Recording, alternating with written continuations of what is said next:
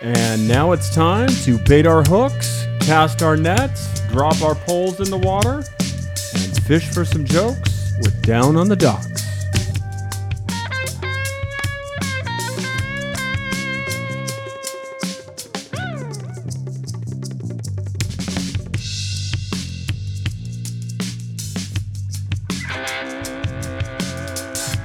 Well, well, well. Welcome to Down on the Docks, the old dockery. my name, my name is uh, Chris Neff. I'm joined as always by my good friend, producing partner, and partner and partner. Stop saying partner. Sup, pussies? oh, oh, so we are going with what's up, pussies. Fucking You're gonna try it, huh? just gonna try it out. special episode today, guys. Uh, it's not every day I get to splurge and um, uh, act like a gangster, but I came into some drugs this weekend. Yeah. and I just uh, passed them on to Dave because I don't I don't smoke marijuana cigarettes. Can't really call them drugs, but sure. They're drugs. I Okay, guess so. marijuana cigarettes are drugs. We've been over this. According to who? So here's the thing. I got to tell you about how I, I I don't you know me. I don't like to bullshit at the top of a show, but I I when I found these drugs, I was like I got two options. Yeah. I can either leave them where I found them or I could fucking take them. Yeah. So I went into the bathroom at Whole Foods and they Right. were sitting on, you know, Oh, this, Yeah. these aren't you. I thought you found these in the house. no. Oh, I thought these no, were my are- leftover these are drugs. fresh somewhere. street drugs. Sweet. So I Some pretty good OG nugs. This is I- literally the same dude, weed that don't I buy. say nugs, remember? I love nugs. So anyway, I look over and I'm like, wow, those that, those are the parts that you put in marijuana cigarettes in a little capsule. Mm-hmm. And I open it up and I was like, okay, how do I get it out of here? Because if I would have lost my drugs, I'd be re- ready to come back in. And somebody knocked on the door and I'm like, that's the guy outside that probably wants his drugs. So I'm Yeah. like, okay, how am I going to pull this off? I Sure. put him in my. Do I put him in my sock? Because what if he sees it bulging out of my pocket? Well, luckily I had my back brace on. Yeah. Okay, because I'm wearing it now because Yep, my I back's can all tell. blown. So I put the put it inside the back brace, Is that a bulge in your back or my drugs? and then I walked out. But then I thought about it. I was like, no matter what, I have to take the drugs. You can't leave drugs in a public restroom. no. Because Because then, of- especially if you leave it, then they're gonna think, what if it was yours? Not only that, but that was my first concern. But what if a child were to get those marijuana cigarettes? Oh, well, that's a bad parent. exactly. My point. to letting is, somebody letting a child go into a into a bathroom by themselves. it could happen. There's shitty parents everywhere. In fact, I watched Unsolved. right. I was in bed for the weekend because I blew out my back and I watched a bunch of Unsolved Mysteries. Blow out that ass. and there was a girl, um, like a 19 year old woman. She was in front of a porta Don't potty. call her. She's not a 19 year old woman. She's a 19 year old girl. if you have a kid, you're a 19 year old woman. You're a slut. So she had a kid and Yes. she had another kid and she went in to go use the porta potty, comes out and the kid's gone. Yes. This is sound. Is this like this is what happened in Maui? I feel like Oh, you, besides the It's like fires? thousand children missing. anyway, let's Yep. get into this week's episode. Yep. Special occasion. Enjoy that marijuana. Yeah, it hit pretty good. Thanks. Um, Good. Well, it's gonna. We're probably gonna have to take a break so we can get you rebaked halfway through the big show. break. So we'll let you know when everybody uh, can follow along with you getting. How are you going gonna get into Thai beanie babies without being baked? You know I don't like that voice, right? I mean, the point of it's we don't need to do it. it's like, how do you want me to die? Um, uh, Dice is okay. We can't say the well, we, yeah, Yeah, but dice- you can't even say who it is. No, you don't. I mean, I can say who it is. I don't. No, I that- don't care. you're redacted. I'm just exactly. You gotta just. You have to uh, nudge the the listeners into the right direction. Beanie Mania. Beanie Beanie Mania. You ready? It's a rapist. okay. Before we get into Beanie Mania, There's no way he shows up at Skankfest. That's all I'm okay, gonna say. Let's go. Before we get into Beanie Mania, um, let's go ahead and remind uh, our listeners why we do the show. Dave, why did we do the show? sticky strips. okay, no, that's Oh, who this sponsors- isn't for the read. Okay. Yeah. Why do we do the show? We do the show Mm-hmm. because you want to do the show. okay. Don't ask me why we do the show because I don't want to be here. Right. So you're saying if I didn't want to do the show, I'd be doing it by myself. Had I Yeah. not begged you to do it with me. Honestly- even though people think you're great Thank you. Thank you guys. and they I think appreciate that it. you're the glue to the show. I um, it's because of my goo. Yeah. It's because of the goo. okay, keep going. okay, hold on. But why do we do the show? I got like three impressions. Um, well, let me just say one thing. Uh, Yeah. Anyway, no. Why do we do the show for the viewers, the But you- listeners? correct. Yeah. we do it for the listeners. Right. And the listeners uh, need to know that Yeah. this show Yes. is a show about documentaries. Oh yes. And I basically, if this is your first time listening, I'm going to uh, describe a documentary to Dave in long form detail. Next He's Uh-huh. time, ask me what the show is about. Don't why do we do the show? Uh, you need to be able to improv and work That's off the not cuff. improv. Okay? it's not that hard. Sure, sure, sure. We basically discuss a uh, documentary, and the reason we do this is we know a lot of people have busy lives. You've got your TV shows you like to watch, and you're not going to be able to see all your documentaries. Right. We realize that uh, a lot of that time spent um, Right. is in cars, and then you Right. can listen to me discuss the documentary and Dave break down a joke, Right. or attempt a joke every now and then. Why watch an hour and a half documentary when you can listen to a three-hour one? Four. Jesus. so yeah, anyway, you're right. Four. I mean, So anyway, Dave, why don't you go ahead and tell uh, the the listeners uh, who's sponsoring this week's episode? This week's episode of Down in the Docks is brought to you by Broccoli Farms, established in 2016, San Diego. By the way, Broccoli Farms 619 on Instagram. Mm-hmm. San Diego, California, by Cannabis entrepreneur Anthony Bird, our friend Anthony. Nice guy. Never met him. Great guy, never met him. Broccoli Farms is a modern take on cannabis brands around the world. By combining new terminology invo- involving cannabis worldwide, Anthony created a cannabis brand that uniquely represents the entire cannabis industry as one. Broccoli Farms. How many times did I say cannabis in that sentence? Three, four, maybe Four- five. Four. I think four times. You know what? That's also my fault. The lowest delivery minimum in San Diego, bar none. All right, marijuana cigarettes. Sticky strip. All right, let's get into Beanie Mania, buddy. You know what it's about, right?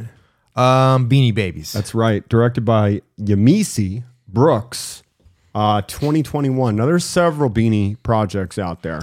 Why? Uh, exactly. Is it like the anniversary? It must have been a race to see who gets to it first. This happens a lot of times. Yeah. You know, with certain projects. Ants, Bugs Life, Capote. the, Illus- the Illusionist, Yep. and uh, the other, the better one, which I always Yep. forget the name of, the, two- Prestige. Uh, yeah, the two Hitchcock docs. Okay, well, Okay. Yeah. See, this here's where we get to see the difference.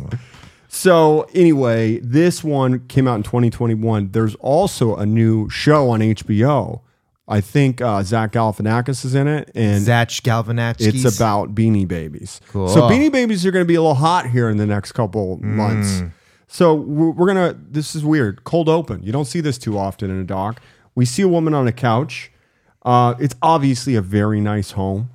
Um, it's weird. She's got a cup on the floor, like a coffee cup, with a straw sticking out of it. I'm guessing it's filled with wine. That was my take. okay. So her name's Mary Beth Sobolowski. Hmm. I'm going to say Sobolowski just because it's easier. This is Sobolowski. She says the collector's mentality is that you can never have enough. Oh God, And This that's is g- very this is a- dangerous. this is gonna be a fucking addiction documentary, dude. I ca- don't want to blow anything. God. Uh, I don't think you understand. Again, for the listeners who are just joining us, we have a 10 year age gap. Yeah. I know nothing about Beanie Babies because I was busy being in college being cool. Yeah. And I think you probably know more about Beanie Babies than I do. I So only I'm know. kinda- I kinda only counting know, on you here. I only know more about Beanie Babies because my cousin, who's your age, he's fifty. He, I am he collect- 47. he collects. He collected Beanie Babies and Star Wars action figures. I've. I, I distinctly remember the time we went to one of the comic cons. He had just. He had just gotten his. Uh. Uh. His.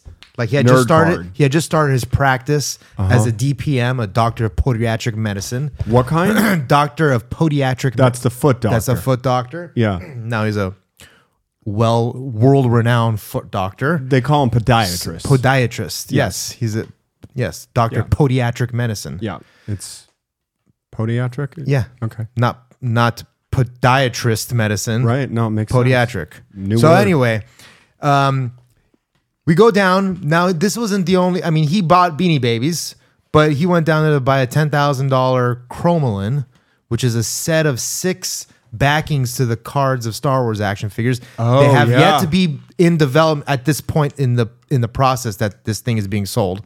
It's it's got six card backings. So the cardboard that goes on the card, the, the- they design it first. Mm-hmm. What are those backs called again? Okay. Well, the ca- the back the cardboard back is called a card, an Uh-huh. action figure card. That's called. Or the, I'm sure there's a technical term for it. We call them cards. Mm-hmm. the chromalin is the paper that it's design it's the it's the like in the 80s and 70s Yeah. this is what they would make uh, digital prints like the, dig- they make the chromalin first Yeah. it's like the digital version Got of it. the Got of the it. paper so there's Got six it. of them on there one of Yeah. them was Boba Fett Yeah. Uh-huh. one of them was Anakin Skywalker I think there was a Jawa an Ewok maybe not a Jawa Was it the Ewok with the like- plastic jacket? no, no, or no. The it's- regular no, jacket? Ah, no. The, the plastic jacket had already been discontinued by this point, so it wasn't a Jawa. Honestly, it was it was an Ewok, two Ewoks, a droid, Anakin Skywalker, and Boba Fett. None of that matters. All they wanted was the Boba Fett, regardless. Got it. He spent ten thousand dollars on this thing. It was probably in the year two thousand and two or What's this three worth or now? four. Well, at the time, he spent ten thousand dollars on it Uh-huh. on the six card chromalin set. Okay. And um, I think about 10 years later, in I want to say maybe 2012, 2014, Yeah. he sold just the Boba Fett for $18,000. Oh, okay, so he sells the other Yeah. five. So he ended up cutting it up later on. Like he kept it for like 10 years and then he cut it up and sold it. And then, and then he went to go buying, he like wanted to collect all these cards, the cardboard that the action figure has not yet been put on. Yeah. So it's a clean, perfect, no hole has been punched. No plastic bubble Each on it. one, no plastic bubble on it. It's just the cards. Some of them are mistakes. Some of them Yeah. never came out. Yeah. Each You know one who- of You know those, who made those toys, right? Kenner and or correct. Hasbro. Kenner. Yeah. Okay. Just saying. The OGs. Uh, the OGs were the Kenner. they were a fledgling toy company at the time. I don't know. if you I've that. seen the fucking thing. Also, we went over it. We covered. When did it. we cover We covered it. I think. I don't remember. All right. And so it's like the anyway. And um, so each one of those, he's got every s- multiples of every single one. He's got every single one. He's a eh, loser. and no, millionaire loser. Sure, Yeah, yeah. His collection Still a worth, loser. his collection is easily worth to about three million dollars, probably. Okay. So how do we take this score down? yeah, You know him. yeah. We just fucking cover him up and later. Grab the rug. Yep. All right. Wrap him in it. Anyway, you were saying? I don't. I mean, pretty much he's got cool. He's got like each one of those cards that have never been have a bubble put on it for the Star Wars. Yeah. Each one of those, the minimum is five hundred dollars. Yeah. They go all the way up to about six thousand dollars each. I would think you need to Four- be careful $4,000 each. that somebody could actually just do this on their own with 3D printing and all that craziness. So there's plenty of ways to authenticate it. yeah. Okay. Well, nerds are going to know nerds. You can't 3D print cardboard, but sure. Whatever. Okay. That So anyway, was a good 10 minute intro. that's all right. We're gonna we're gonna go uh, a little askew. There's gonna be some detours on today's episode. It's about Beanie Babies. We got to make it fucking interesting. Yeah. Um, so the next thing is we see a car driving down the freeway, and um, you see a passenger jump out of the car. It's like the 405, right? And she's just running down the road and picking up Beanie Babies and throwing them into her car. Did somebody did a Beanie Baby truck f- turn flip Correct, over? Holy shit! Correct. That's fucking legit. And like the helicopters out there going, "Holy, are we getting this? Are we getting this? Those are Beanie Babies out there, Oh. Mike, Mike and Copter too. Back to the studio. Is she running? Is it, uh, are she grabbing those Beanie Babies, Mike? hilarious. Yeah, and it's like, oh my god, this is unbelievable. well, that was also one thing. Beanie Babies were one thing that didn't come in a container. correct. They come. The only thing you could buy are those little plastic hearts that you can put the cart so that the tag remains You're a true clean, collector. Yeah, Yeah. you got to take care of your tags. so that the tag is still in good shape. But like We're, those, uh, g- we're gonna get into that. I'm sure we will. well, anyway, back to when Mary. you do a documentary about Beanie Babies, you cover all the little bullshit about Beanie Babies. Correct. Well, when we could go back to Mary Beth, and she's like, it became an absolute obsession. So um, then we see Ann Curry. You remember old Ann Curry from NBC? Ann Probably not. Curry, I got to see a picture of her. Uh, let's, Asian let's take lady. a look at this Nah, old d- hack. You don't have to go. You don't have to go that far. Oh, okay. Um, I think I do. Okay. Well, she is, you know, on the news and she's like, this is perhaps the biggest toy craze in history. Uh, you got a, a guy saying bigger than Sinatra, the Beatles, and Elvis Presley combined. And Mary Beth says, I would have paid whatever it took to get that beanie baby, baby at the time, which Yeah. was about $10,000. Yeah. Well, we meet the middle child of Mary Beth. He's Dave. He's not a loser. Okay. He's grown up though now. And now he he's said- a loser. No, he's not. he's like, I escaped loserdom. Uh, he says, w- uh, without the few women, Wait, was that Jimmy Buffett's place? no. Oh, that's oh, that's Margaritaville. Never mind. okay. Gotcha, gotcha. Rest in peace, JB. Yep. Uh, he says, with this is Mary Beth's son. He says, without the few women that started the entire mania, Beady Babies never would have been. Women. Yeah. So we also meet a woman by the name of Janine Tortoise, And she says, just moms getting together and creating something. Uh-huh. We also meet. Sewing club, of course. I had no idea it was it was a bunch of broads that got this whole thing yeah, started. Yeah, I think it started off as a charity. Uh, it didn't, but we'll get No, into that. okay. We Uh, also meet a big player in the story named Peggy Gallagher. This is weird, bro. Remember how Mary Beth has the sippy cup? Or it started off as women giving their time to make the beanie babies for like I'm gonna tell you all about it. That's what I'm here for. fuck, dude. Remember how I told you Mary Beth had like a little uh, cup on Hmm. the floor No. with a straw in it? Okay. She's sitting on her couch. It's a little Okay. awkward the way this is framed, Okay. but So she's she's like laying on the couch with a straw. sitting on the couch, cups on the floor and she got a cups long on the floor. straw. with a s- yeah, Some pretty nineties shit right there. yeah. It's pretty cool. I've seen that. Peggy's doing the same thing. Now, I'm convinced it's wine. That's the only reason this makes sense. So, Peggy says we didn't get along. There was a lot of competition. There's just nowhere to put the cup. You want to str- drink it. Why didn't I put it in your hand? Why didn't I put it? 'Cause that Hold means it. you gotta hold it. And you're for, if you're a lazy fuck like these broads probably are. I mean, fat, no. lazy then. okay. Well, Peggy says they didn't get along. So we see archival footage of these women, and they're crammed into stores at the time. 'Kay. just boxing each other out, trying Oh. pushing, crawling over each other to get them. Yeah. Well, the Beanie Baby craze was reaching insane uh, proportions at this I point. wonder how many bean babies were ripped in half from Well- people pulling. They did no advertising. This is news to me. This was the Thai guy. His name, the Beanie Babies, they're called Thai. Well, th- yeah, Thai beanie babies, Ty. Ty Warner was the guy's name. Okay, but they they when you say they didn't advertise, you're Yeah. right, but at the time you didn't need to advertise toys like that. What Buddy, would- are you kidding Well, me? what you would do is they would be in the newspaper. They would be in those magazines. Montgomery and newspapers. Ward. Yeah. But Montgomery look, Ward, dude, service merchandise. Here's fucking, the thing. uh, Maybe it was a different Toys thing R Us. when you were growing up. But when I was growing up, we played with Star Wars and we played with G.I. Joe. Yeah. We'd come home and we Literally what I watched played G.I. with. Joe. Yeah. And in between that 22 minutes, there was nine minutes of commercials to buy the latest G.I. Joe stuff. no, I mean there was Tons. the same shit for Power Rangers like that too, Right. which I was fucking into. I had all the Power Rangers. Dude, I look shit. at that par- we're Power Fucking Ranger so stuff. cool, dude. I'm like, how It's could the a kid- same shit as like the, But the cats costumes of whatever. were so lame. But it's this. But that's the thing. You don't realize it's the same as the bad guys in fucking GI Joe, dude. It's the same costume. They're just colored, That's not shipwreck.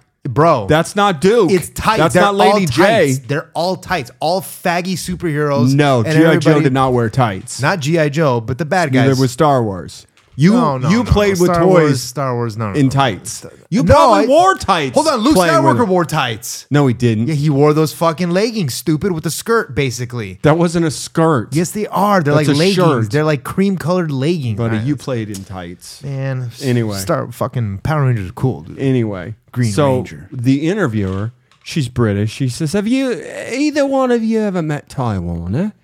And uh, people are like, "No." And uh, Mary Beth says, "No." And she was like, "He was kind of like the Wizard of Oz." Um, well, a reporter says, "Can we come in here and talk about the Beanie Babies?" This is, you know, uh, uh, in front of Ty Warner HQ, and the Ty Warner employee says, "No." Well, we also meet a woman named Joni Hirsch Blackman. She's a Beanie Baby collector that was in this group, and she says it was a really nice thing for a while until the adults ruined it, meaning them. Well, reporter on TV says today that fifteen hundred dollar investment we uh, are told would be worth about seventy five thousand dollars. Now these are vintage news reports, obviously. Yeah. Um, kids like I'm so happy. I'm going to get a lot of money now. Well, another collector says there was no evidence that they would ever be worth anything. We just believed in it. Well, Peggy, she says something happened with Beanie Babies. That's all everybody wants. They are magical, and you get addicted another female character. Now she's practically homeless, and this is not a good look. From purchasing Beanie Babies, Yeah, going in she's like, debt. I was, I never was addicted to anything, and I got addicted to Beanie Babies, and I ran amok. And then I started taking Percocets and Oxycontin. And I would. Cocaine. I would if I lost my life savings. Title card up, buddy. Beanie Mania. Yeah. So we're going to descend on uh, a title that says The Neighbors, Naperville, Illinois. And we're back to Mary Beth. And we also meet a woman named Becky Phillips.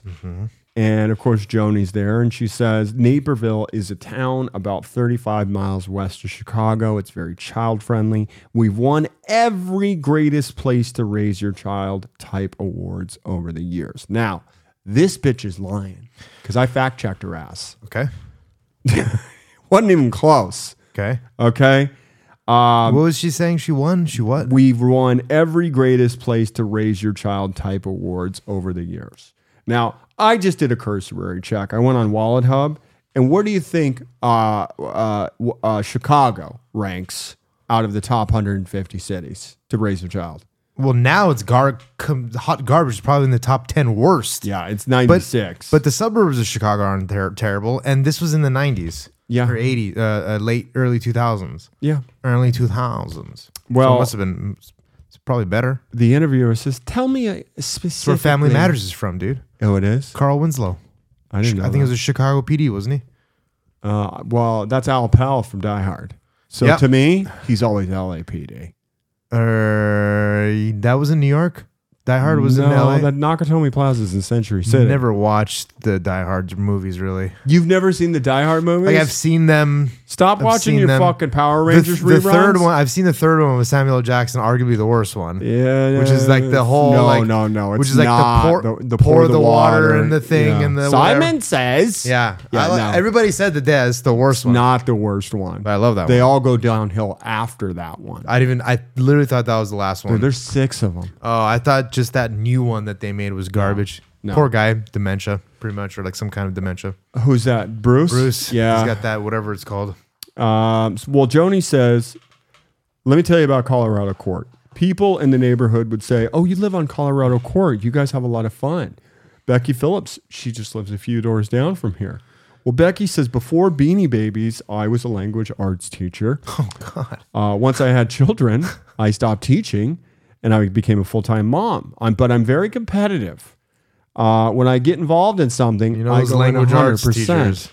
Oh, yeah. And they get really competitive, checking your grammar and shit. Well, Mary Beth, she worked at IBM for 10 years and she was a system engineer. on a system engineer assistant. Oh, no, a Like- system engineer, a secretary. Oh, a s- Is that what I call them at IBM? Wait, wait, you said a system engineer. Yeah. Oh, I thought you said assistant engineer. No, she's a system I was, engineer. I was about to say, is she a, a assistant engineer or was she an engineer's assistant? She's okay, a system go engineer. I just assume it meant secretary. on. It is a secretary. I'm sure. There's no women that work in Ivy, except kinda for what I like, was literally like thinking. Louis C.K.'s mom. So, but then she said, I turned into a full time mom. Uh, well, Joni says, I've been working from home for almost from the beginning. I was carpooling, a lot of sweatsuits, big hair. In the early 90s, I had a perm, but I was a journalist for People magazine. And I spent a lot of time with my kids. It was great, it was a lot of fun. I think the 90s is sort of frivolous. Um, do you remember uh, a toy called uh, Soccer Boppers? Sock 'em boppers. Soccer Boppers. No. Uh, They were I- these things that you blew Put on- up, put and on you your hands. put on your arms, called- and then you just smashed the other kids. Sock 'em boppers. no, soccer boppers is Interesting. what they were I always called. thought they were called you sock 'em can boppers. sock all day and bop all night. So you say you're s- okay. Soccer boppers. Okay. Now, it was a very quiet, non-tumultuous time before 9/11. We it's it's quintessential America. We see kids running around in the lawn, sprinklers are on. You see some rollerblading, and of course, they're dressed up in faggy tights, playing Power Rangers. Okay, so you're Formerly sock 'em boppers. Now they're called soccer boppers. yeah. Formerly sock 'em. So you were right. yeah. S O C K apostrophe E M Uh-huh. B O P P E R S. Now they're called S O C K E R soccer. Did you have a bopper. set? I didn't, but I played with some soccer sock 'em boppers. Mm-hmm. But like I grew up where we fucking Wore eight, tights. Eight years old. Which we were wearing Power fu- Ranger did you Shut wear? the fuck Were you- up. Let me say, eight years old. We were already wearing boxing gloves. Stupid. Did you dress up as the pink? Power yeah, the Ranger? Pink Power Ranger, Kimberly. That was my. That's what I Okay. did. So anyway, Becky says it just seemed like a very quiet time, and we were in a happy little world. We enjoyed collecting, especially in the Chicagoland area. Well, Mary Beth says each of my kids started collecting things. One of them collected baseball cards. One of my this is weird. One of my daughters collected unsharpened pencils. Okay. Mm-hmm. Yeah, I mean, you know, people collected things like that back then. Never heard of it. Like, Yeah. You know, uh, uh, back then too, like in the Who early gets 2000 off on a pack of ticks and Tyon- Ticonderogas is my point. I don't know about that. It was it was probably some Hello Kitty shit even. Uh, you know what I mean? Like Hello Kitty and Peckle and all that bullshit was s- not. It was like semi collectible, Yeah. expensive ish sort of stationery Got it. kind of shit. Well, the first Beanie kids. Baby that came out was the Lobster. And Interesting. here- Okay, go on. Here's what you need to know: a Beanie Baby baby is a small stuffed animal that fits in your palm. It's very posable, so you could sit it and you could fix the arms a little bit, and it has very expressive eyes. Uh, Mary says you almost feel like the Beanie Baby is a little person. It has a personality. Now I see the they show the Beanie Babies; they all have the same black eyes. Now, Uh-huh. Yeah. as we know, looking at black 'em right eyes now. are, are not expressive. They're soulless Alex Honnold style eyes. yeah, and they're fucking Creepy. They're thieves and shit too. Right. Well, Joni Well, says gotta watch those black eyes. the Beanie Babies have a hang tag on them. Bad that says credit. tie, and I didn't know what that meant, and I didn't know at the time that there was one guy, and his name was Ty. Well, the interview says, "Who is Ty Warner?" And Mary says, "Ty Warner, I like to say, is the Wizard of Oz." Uh, another says, "Ty Warner is a real character. There were always rumors about him." Not many people knew Ty Warner, the person, including me. Well, next we're going to meet a gentleman by the name of Harold Nizamian. And Armo. He, he was a president and CEO of Dakin Toys from 1967 to 1989. And he says, well, deep down, Ty's very insecure. That's why he's so private. Ty Warner is a young man whose father worked for me as a salesman. And then Ty began selling our toys after his father retired. He got his training with us at our company, Dakin Toys, and became our number one salesman. We were doing over 200 million. He had a big ego, and that was all part of his thing. I still beat him on the tennis courts, though. Okay. He left us. he left us and went out on his own. He hit the market at a time when collectibles were in vogue. The best advice I gave him was to come up with a good name and make a quality product and market the devil out of it. And that's what he did. Well, we also meet Bill Harlow. He is a Canadian distributor of Beanie Babies from 1991 to 2003. And he describes Thai Products as a very small manufacturing company. Um, but Ty, he said, had an air of success and a confidence that he was going to be more successful. Our family owned a small manufacturing company in Canada that was in the gift trade and wanted to go and look for some lines that we could potentially distribute. I used to travel down to Chicago where Ty's office was, and he showed me his new products he was developing, and he passed me this little green frog. He said, Bill, you are going to put every dollar you have into that product. I needed, this is Bill saying, 500,000 to really get this off the ground. And I was 27 at the time. That was a lot of money, but I thought, I got to do this because if I don't do this, someone else is going to do this. Imagine that, dude. Yeah. Being sold on a fucking beanbag and putting more than your life savings, borrowing money against it, thinking it's such a great idea. Well, Well, that's because of shit like the Pet Rock. dude funny you should mention that because it when you talk google beating babies it comes up as one of the comps as to one of the fucking And there was a, there was a, a fucking an actual craze with Beanie Babies. Like they were heavily desirable for i mean pet rocks five or six years. And I'm just saying with Beanie Babies in general. give me a little simpsons music Oops. pet rock Yeah. was a collectible toy made in 1975 Yeah. by advertising executive gary dahl I know we did it. We had him part of an episode one time. on our show We did a we did a pet rock thing on here. on our show Pretty sure. i don't think so Okay. Well, what they did is they they packaged pet rocks in cardboard boxes, complete with Yeah. ventilation holes Yeah. Mm-hmm. and straw at the bottom, so it mimicked a pet carrier. Right. Well, this fad lasted six months Mm-hmm. and uh, ended after a short increase in sales during the Christmas holiday season of '75. Yeah. He sold it for a hundred thousand. Although- belly up. Although by February 76, they were discounted due to lower sales, Doll sold o- over 1 million pet rocks for $4 each and became Oh, there you a go. millionaire. Yeah. Give me a little outro music on the Simpsons music. Wait, what's going on with sound effects today? There we go. We're a little rusty on sound effects. Mm-hmm. Well, anyway, we also meet um, the offices of Thai Inc. Yeah. And it was basically five rooms. I'm looking at all, at, all of it right well, now. don't blow it. Beanie Beaniepedia. So there were five It's like rooms. Wikipedia, but for beanie babies. and it housed uh, 14 employees. And we get a couple pictures of Ty in this, but he's not in the doc. He's a creepy looking dude. yeah, he. Lo- I'm looking at him right now. Pretty creepy. Yeah, kind of looks like Tom Uh, Petty look without the creepy. talent. Yeah, You know what I mean? yeah. So we meet his uh, coworker, Linda Travati, or Lena Travati, excuse me. And she says it was a tiny office. I was employee number 12.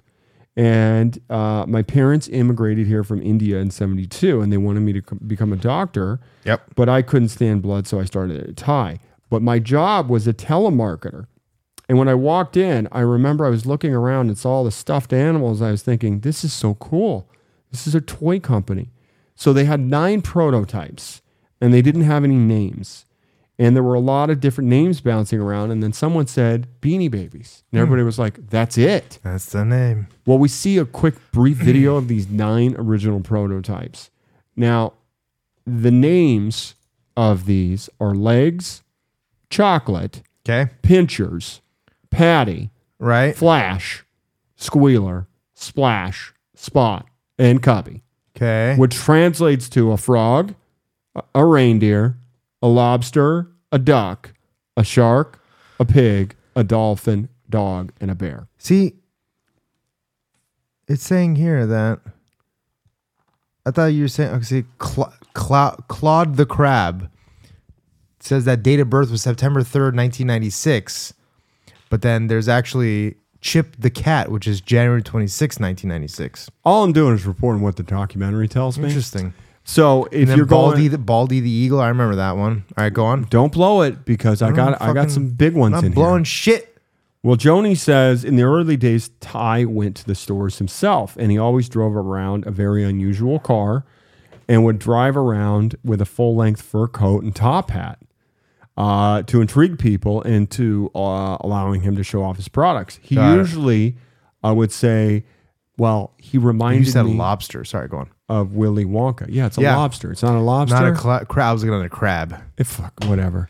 No, I mean no, but that's to your point. It's probably a lobster. I was looking at the crab. I was wrong. Right. Because you're going off I'm Oh, script. going. I'm, you're I'm going looking. rogue. I want to see the fucking beanie babies. It's Okay. nostalgia. All right. Well, here's what Ty, differentiated Ty from everybody else. He didn't sell to the big stores. So he didn't Yeah. deal with Kmart, But then, yeah, exactly. Oh, oh, no Walmarts, yeah. and no to- Toys R Us. Interesting. I So- always thought- remember them in Toys R Us. No, because the president of Toys R Us, he's in this documentary and he says, We think he's making a huge mistake. We're America's toy store. Why not have your product in our stores? Well, Bill He Harlow, wanted to be like in thrifties and shit. I- I'll tell the story. Okay. says it was a big thing for him do not sell to the majors. The reason being is they'll take your product, they'll put it on sale, and they'll destroy the market for the little guys. Yeah. Ty was about the small retailers. He loved the small retailers. He found them to be very, very faithful, and we found the same. So Lena Travati, employee number 12, That's good. That's good. And I like that. she says the Beanie Babies initially they were not moving. It was very difficult to get retailers to take the plunge to even try Beanie Babies. Well, at the time, the hottest toys of the year: Tickle Me Elmo, Yeah. and the Nintendo Oh. 64. Holy shit! That was the year of the Elmo. Right. By Also, the way, wow. we need. There's a doc. What on year Tick- is the you? What year are you talking about right here? I don't know. Uh, 92. I'm guessing. Okay, 92, 93. Yeah. So, there- by the way, there's a doc on Tickle Me Elmo. Yeah. Uh, somebody wanted me to cover it, and I haven't had a chance to look at it. But apparently, the guy who played Tickle Me Elmo got into some hot water.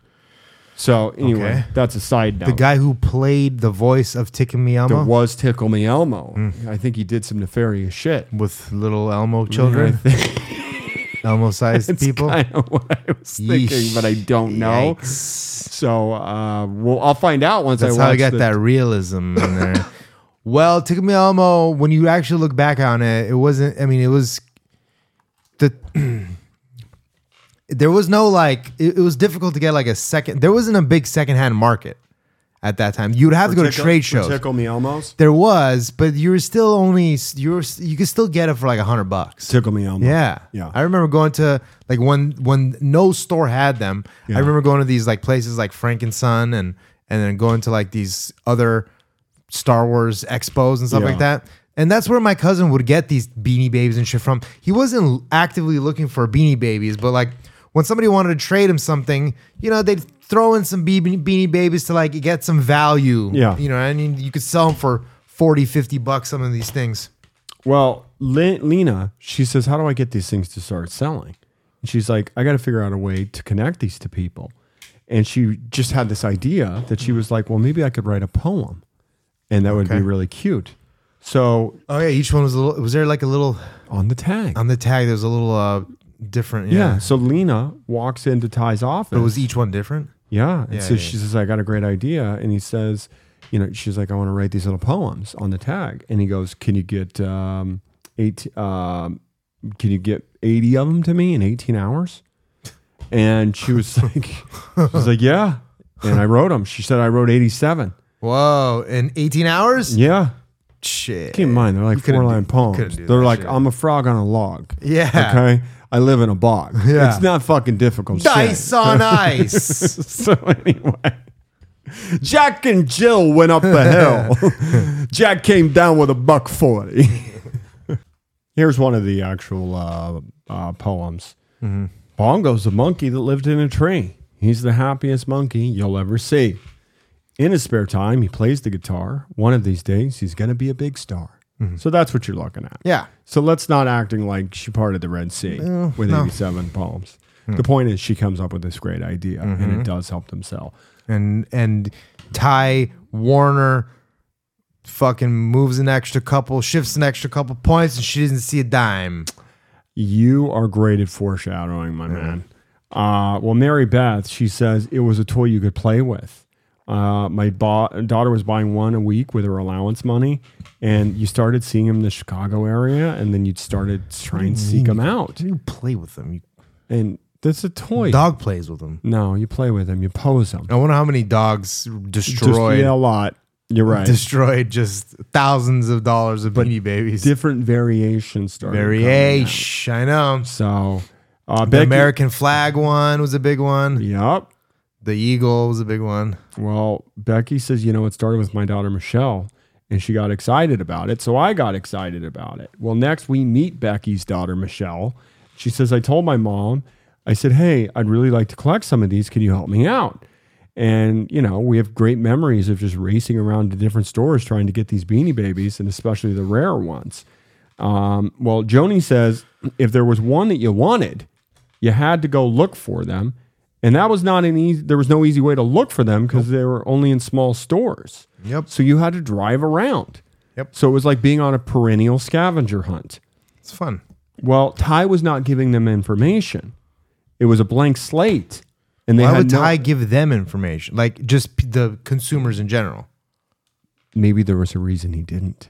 Yeah, I mean, he's a marketing genius. Uh-huh.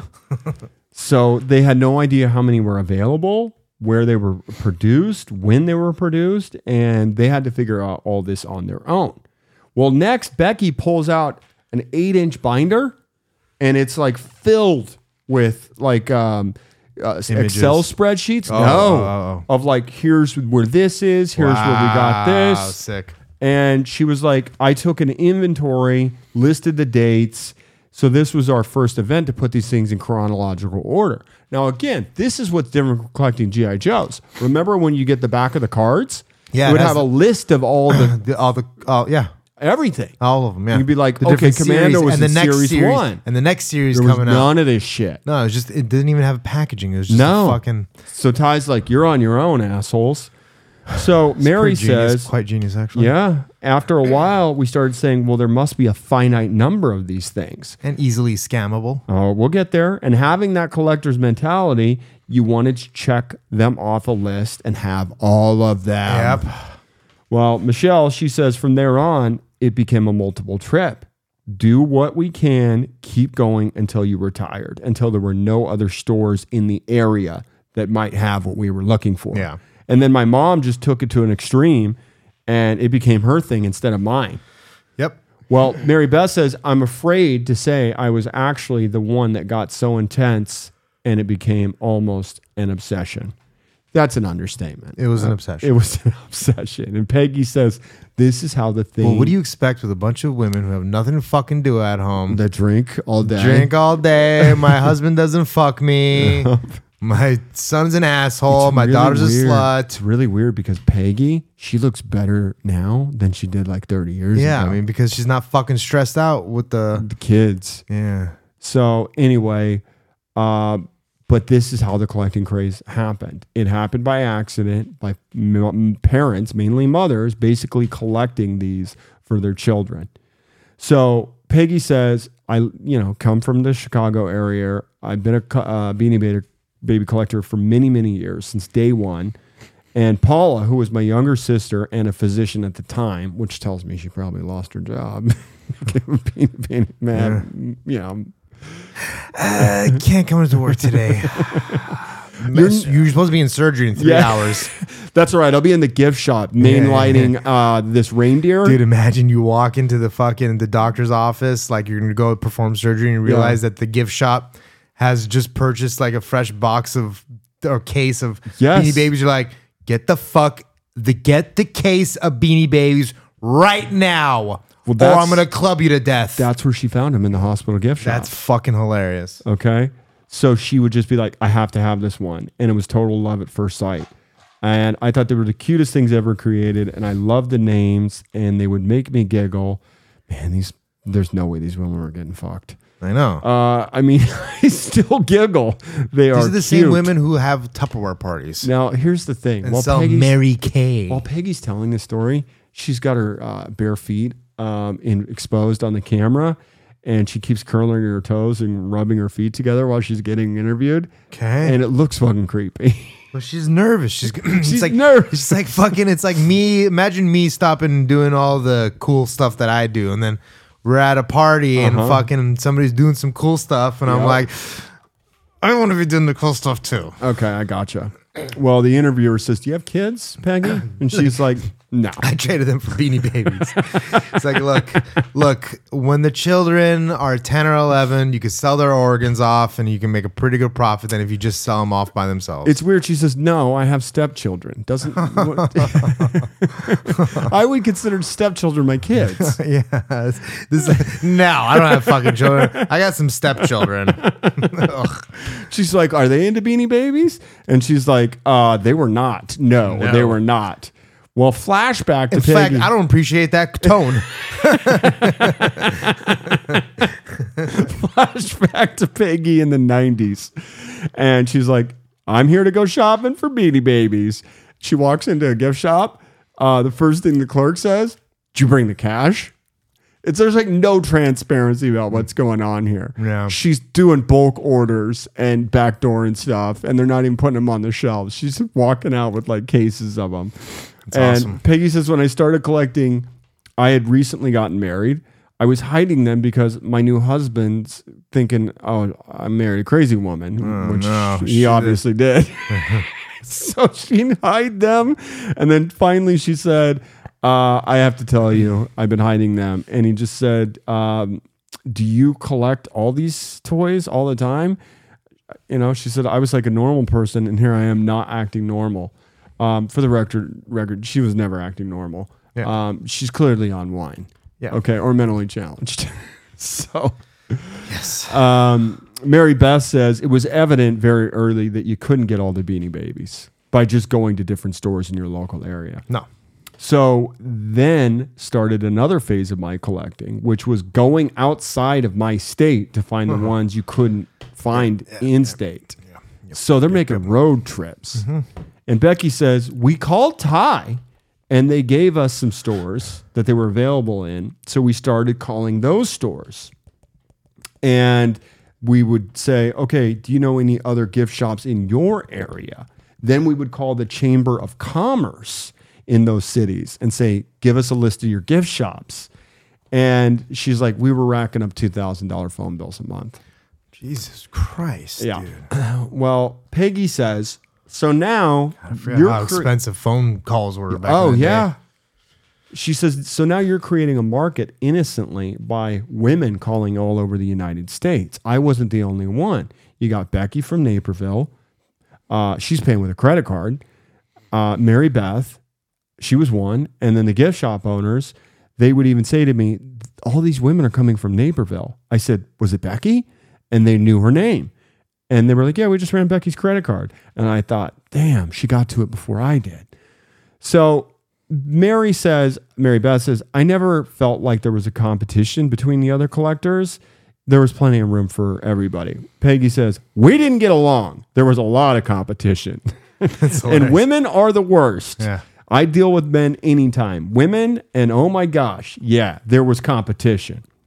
Well, uh, of course, uh, this is a huge hit overnight. It starts getting mainstream news coverage, and Joni says it was going on here in Chicago, but it hadn't gone national yet. So we had a year head start before people started finding out about Beanie Babies. And apparently, it was steady growth until Ty had an article in People magazine by, you guessed it, Joni Hirsch Blackman, fellow Beanie Baby collector herself. Wow. So, you know, she runs this article for People, and um, you know, it was a huge deal. And y- you know, the headline was Ty Warner Beanie Babies are the new gotta have toys. Well, he didn't want to be in this story. He wanted the toys to be the story, and they certainly were. Well, Mary Beth says Ty Warner and Ty Inc. did absolutely no advertising and they did no media. There was nothing that came from the company. And Becky says people wanted someone who was associated with Beanie Babies to connect with. And Peggy says it goes from one child to the parents, to the aunts and the uncles and the grandparents. And Becky says, so we would have people from magazines and radio shows calling us. So we became the Beanie Baby advocates for collectors.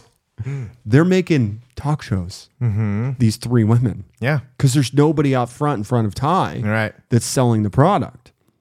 Uh, so they kind of become celebrities in their own right. Mm, they're like uh, elder statesmen. Correct. So, you know, Becky says, I can say, hey, I think Becky and Peggy and Mary Beth really did a lot for Ty to get this whole thing moving in the right direction. Well, the year these neighbors started collecting beanie babies, in, ni- it's 1996. That year, Ty's uh, sales shot up 1,000%. Well, I can see how just collecting them is troublesome to some people because you're just collecting them. Then what's like, I like what like what real collect not collectors I guess like the the scene that I was more around was more around the buying and the selling of them buy low sell high that was the only That's reason common. That's the only reason for to do any of this. Like for me, the Star Wars action figures, I collected them. The the the the, the, the newer ones Yeah. when they came back in the mid '90s, when they not when not when the sequels came out, Yeah. but uh, the prequels, not when the prequels came out, but when they re-released Star Wars on THX, you know, with like uh, back in the movie theaters yeah. with some extended scenes. Yeah, that was in That's- 95, 96. That's when all those action figures started. And by then, there was like Ty had like a a pretty good foothold in like the in the collectors scene. So every all- any all these places you'd go, you see Star Wars action figures, the new ones, the old ones, some GI Joes, and fucking just a stack of Beanie Babies. what about your faggy um, Power Power, uh, Rangers? Power Rangers weren't. I mean, they were they were somewhat collectible and somewhat rare, and you could get How those. many times did you dress up in pink and Halloween in a leotard? I did. I dressed up as the I dressed as the Black Ranger cou- once, I think. Okay. Well, uh, they sell out. The Beanie ba- Babies they get cleaned out by Uh-huh. all the malls. It's there's a demand problem. Yeah. So you see stores that are just like we're out of stock. Yep. Don't walk in here. Yeah, Um, out of Beanie Babies. Uh, t- Everybody's wiped out. Mm-hmm. Well, through archival footage, we meet Harry L. Rinker. I don't know if I like that name. um, Rinks. And he says, My name's Harry Rinker, and during my career, I was known as the Beanie Meanie. What Hmm. makes the Beanie Baby come alive is the secondary market, Yeah. not the primary. No. where it first is sold, but what happens to it when somebody tries to resell it? Yeah. Kids started demanding that the parents buy beanie babies for them because their friends had them. Yeah. Parents said, Oh my gosh, I can't find this. I need to go get a beanie baby. Baby. and they went to the store and it wasn't there. So then they had to go to the secondary market, which at the time, this is pre internet, Yeah. was the newspaper columns. Yeah. So, you know, then you got to pay double, triple, or even quadruple. so we see something flash on the screen that says market bubble. When an asset's price surges to a level far above its real value, Right. AKA tulip mania, dot com bubble, cryptocurrency. so let's let's get back to Mary Beth. X. Let's get back to uh, Mary Beth's middle son, Dave. She said he says essentially with any bubble, what it starts with is enthusiasm from a small if group. you ask me, Hex is still in the bubble. That shit can fucking is gonna go down to nothing. Uh, different show. Uh, he says I am the son of one of the original Beanie Ladies, and my education is in finance. And Beanie Babies is a case study in just how a few people pushing an idea and enthusiasm can make crazy things happen. So this was government propaganda, is what you're saying. Probably. Love it. So people are waiting 18 and a half hours in front of gift shops, those little tiny places Nothing. to get their beanie babies. That ain't shit. Um, yeah, I remember like when the Star Wars re release came Yeah. out, I 95 was there, baby. people were camping out. I was camping. I was there. Yeah, not 5 me. a.m. Toys R Us, baby. Not me. Go look for the Princess Leia with only two belt loops instead of three belt loops. Oh, yeah? Oh, I knew all the little tricks. and everything. Wow. Go look for the Darth Vader or Luke Skywalker with the well. So they they started off with long lightsabers, and then those became choking or poking hazards. I don't remember. So then they went to the shorter Pegging lights- hazards. so they went to the shorter lightsabers, but for a while, the most rare. So the ones with the long lightsabers are rare. Yeah. But the ones with, that are the most rare are the long lightsaber tray, but the short lightsaber. You're talking about the original Star no, no, no, Wars. no, no, no, I no, thought I remember the tray that the star, the lightsaber. not tray. those tray. No, no, no. So there's the, the not that tray. No. So when you're when you uh the re-releases. Yeah. um, in 95, 96. The let's say you had Luke Skywalker, Ben Kenobi, Vader. They had the Obi-Wan. A little Obi Wan, respect. Obi Wan, and they would have the the they would have the bubble, and the bubble would just be them standing there, and the next in, in within the bubble, there's a tray part of the bubble that the lightsaber sits in, and you could see the lightsaber standing right next to it on the Yeah, side yeah, yeah, I of the got of the you. action figure. So the tr- so they went from a long lightsaber to a short lightsaber. But in the meantime, before the bubbles for the short lightsaber were ready, they were putting action figures with the long lightsaber tray, but Mm-hmm. they only had a short lightsaber. So there was another inch or so left in the tray that you could see. Now, did they do this on purpose? some people say yes, some people say no. I mean, Yeah. like some of the stuff like the fucking Boba Fett with the half circle on the hand rather than the, there's all the like Han Solo with a slightly open hand versus yeah. the closed hand, like all Yeah. that shit. I know all that shit. let's meet a uh, absolutely obsessed beanie baby collector uh, janine tortoise she says i wrote a song it's a beanie rap and the words just flowed through my fingers as i typed them into a computer people have told me it's catchy give me a little music let me tell you about a story about a guy named Ty. He created these beanies that make me high. Little beans in their bodies and cute little faces. I'm addicted to them. Been to all kinds of places, smuggling beanies upstairs. It's no lie. And I blame it all on a guy named Ty. It's a beanie wrap. It's a beanie wrap. It's a beanie wrap. I'm all tied up. Not quite Eminem, okay? but I was so fascinated with the beanie wrap Mm-hmm. that I tried to find the full length version, and it, ca- it can't be found anywhere. Mm-hmm. You know what it reminded me of? What? That Chargers song from the 70s. Like, let's go Chargers. And it's like fucking, I'm a Charger then now and I'm a Charger then. I'm going to get you back in. Uh, It's like, it's just a ghetto. It's like a, a funky rap for the San Diego it Chargers. remi- reminded me of the Super Bowl shuffle from It's '85. basically what it is. Well, she said I'd actually I hit him high and I hit him low. I hit him around and they don't know or whatever the fuck. Like it's so retarded. Well, listeners out there, if you, I'm going to put a bounty up. If you could get me a full length version of uh, Jeannie Tortoise's uh, beanie wrap, Yeah. I'll make it worth your while. So I don't know what I'm going to give you, but I want a full version of this. Okay. Well, uh, her name's Janine, by the way. Archive.web will have it. Uh, no, I, I, I think looked I- on there also? Oh, I didn't look there.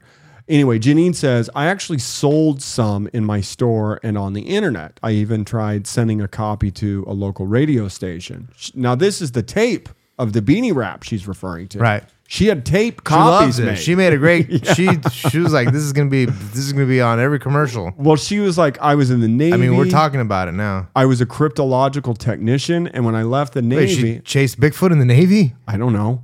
It's Cryptological cryptozo- technician. cryptozoology. Yeah, that's a different thing. I know. When I left the Navy, I was working for a bank, and I worked Crypt probably means like c- code ciphering. point is, she worked at the FBI for three years too. Code ciphering. And she was like, Do I want to do this for the rest of my life? Yeah, stupid. Yeah, get a pension Yes, from you the FBI. do want to do it, so Yeah. you don't go to jail for January sixth. Yeah, this and- chick sounds like the type of bitch that would storm the Capitol. and I'm pretty sure they tell you who killed Kennedy after you get They your don't 20 year tell button. you. After you get your 20 year button, no, they do. No, Anyway, she says no. she says it was 96. They're gonna be like, it was those guys over there, and pointing to the CIA building.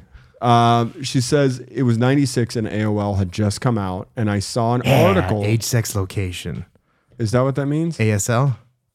That I just saw that yesterday. Is- What does that mean? Age, ASL? Sex, lo- age, sex, location. what does that mean? Like when you're in a chat room, you'd Yeah. write, you type in, um, like if you just want to come in and type in and chat with somebody, Yeah. you type, you know, for me it would be like, uh, you know, 14 Right. M. That's what Los you prefer. Angeles. No, that's what you are. You're 14? At the time, I was Oh. So ASL's not a new thing. no, Oh, because I just I was saw younger it. than 14. Actually, I just was- saw it yesterday. I was I was on AOL probably in Okay. like 95, yeah, 90, 94, 95, okay. 96, Anyway, um, 94. she basically Got my computer in 93.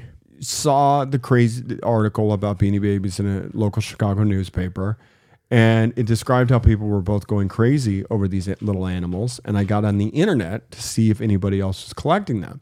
And back then, they had the chat rooms on AOL, and it wasn't formalized like you know today. It's pretty formalized. It was very rudimentary. Yeah, I'm just joking. Um, and then there's a bunch of creepers on there too. Yeah, they do the "you've got mail" thing, and the We dude, we used to go when I was I'm talking eight years old. yeah, We, and like and be it's- I was like nine or ten when I Yeah. got internet, dude. And my parents are foreigners. Yeah. basically they have no idea what we're doing. And like we would go to our we shoot my mom. and My mom she grew up in the United States pretty much. She came here when she was two years old. So she, but she would go to. But she had like really s- strict parents. With So how many goats did she bring over? she, my my her her uh, her brother also only one goat. Okay. Uh, that was my- her dowry. I don't know what She- that is. That's when you have your, Are those the size of her breasts? No. She's well and That's when you're well like- endowed. That's like that's like when you're getting married and you're like, uh, I've got like five goats, three calves. Oh, like an endowment, Yeah, but yeah, dowry. yeah. dowry. It's probably where the word comes from. for all Well, Oh, I no, know. but uh, she, but like we would go to my, she, like she on Friday nights, it was common for her to go to her friend's house, and then so like she, they, all the kids would go to this, you know, go with them, Yeah. every once in a while, and there's nothing to do there except for we would go on fucking AOL and just chat with strangers, Yeah. about nothing. yeah, you know what's Nonsense. wild? I didn't get on the internet until '99 yeah. because You didn't know how to work it. no clue. Yeah. people were you didn't like, even know how to type. I bet. dude, no. Yeah. They you were you like- weren't a woman. they were like That's why women are. That's why th- all the best hackers are in the world because because they can wo- type fast. because women are s- because hackers are just like the most evolved form I think of you a just saw secretary. hacker with Angelina Jolie, and that's your fantasy. So I I don't just believe recently that to be saw true. that for the first time, and I don't find her attractive very much. um, it's weird, but I, I remember the internet coming out, and I was like, yeah, I don't have time for this shit. I don't want to deal with it. what is this bullshit? Eh. Yeah, and people are like, oh yeah, but you got to get on, you know, an email, and I'm like, fuck that, I'm not getting an email. So I think I got Email my was first- one of those things that was very hard to figure out at first. I remember seeing people doing Until it in AOL. college. Like I'd walk down this hallway and I'd be like, "What are you doing?" They're like, "I'm uh, sending a letter to somebody," and I'm just like, "Fucking loser." Yeah. I'm like, try a fucking stamp in an envelope. Yeah, and and be classy. Thirty years later, you still haven't figured it out. so It's amazing. So anyway, let's get back to uh, Lena. So basically, what happens is this: Lena, employee number twelve, she goes to Ty and she goes, "Hey, Ty, I don't know if you know, but there's this thing called the internet, and um, we could list all of our products and then a guest book." And it's kind of like when you go to a wedding, you have a guest book. And eh, she said, he asked a bunch of questions. And I remember he said, let's build this. This might turn into something cool. So then, of course, Beanie Babies gets its own website.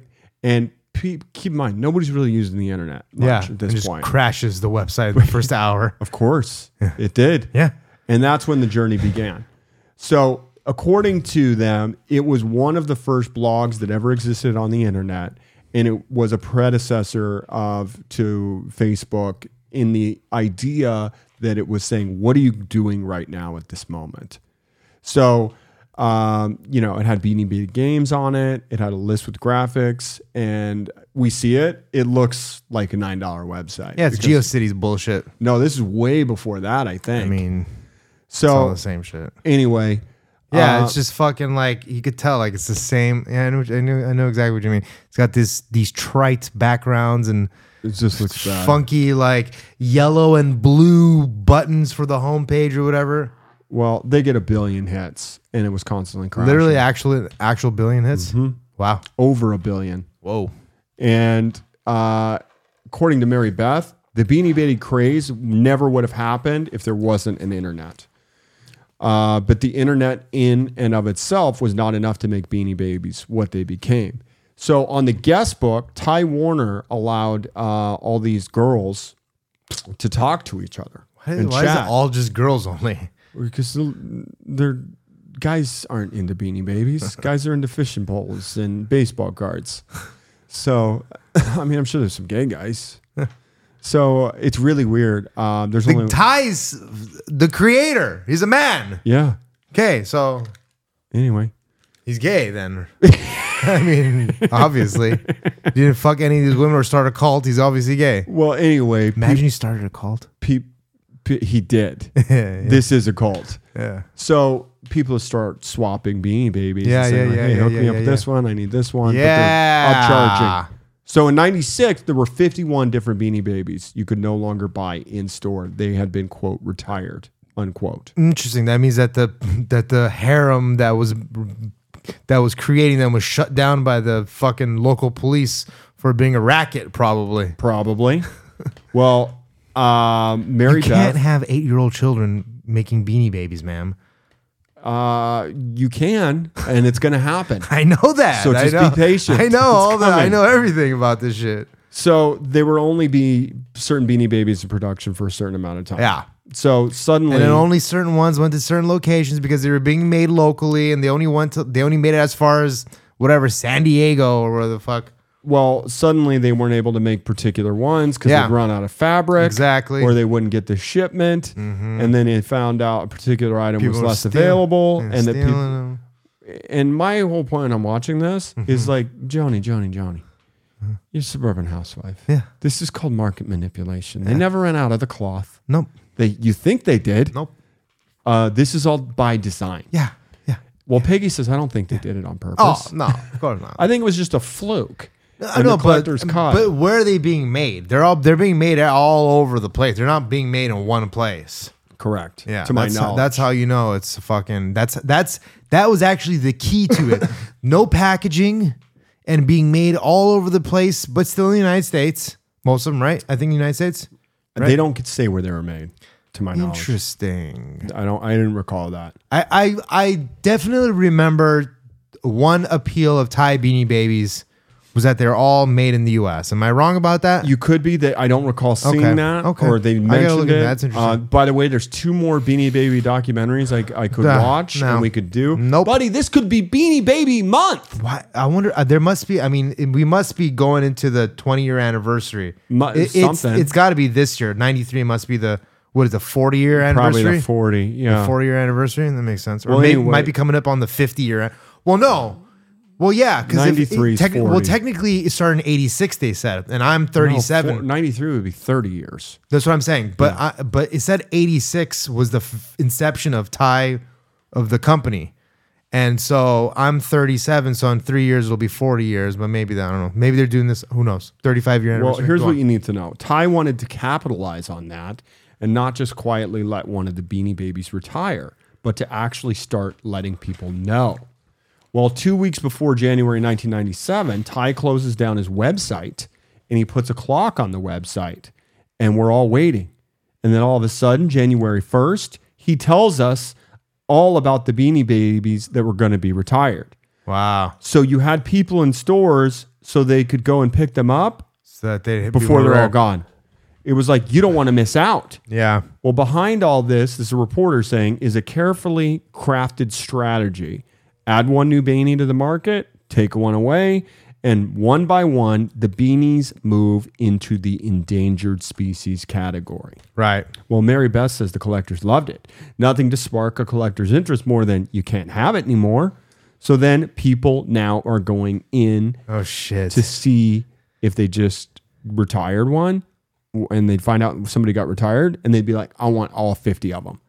You know, and they weren't doing this thing where it's like one per customer. no. Do you know what I mean? There weren't any regulations Dude. on that. What'd you find out? My cousin, I'm looking at the most expensive beanie babies today. oh, no, no, that's later in the show. I'm not looking at them. I'm just Yeah. I'm look I'm, I'm looking at them, Yeah. but I'm but I'm all I'm gonna say is my cousin's got every single one of them. okay. We're going to get to that later in the show. So crazy. well, then they're and they're not they're still you know what's funny is they they put a pretty big range on a lot of these too d- don't just stop. Okay, I got got it. all this covered. Okay, All you okay. got to do is show up, get baked, and talk back to me.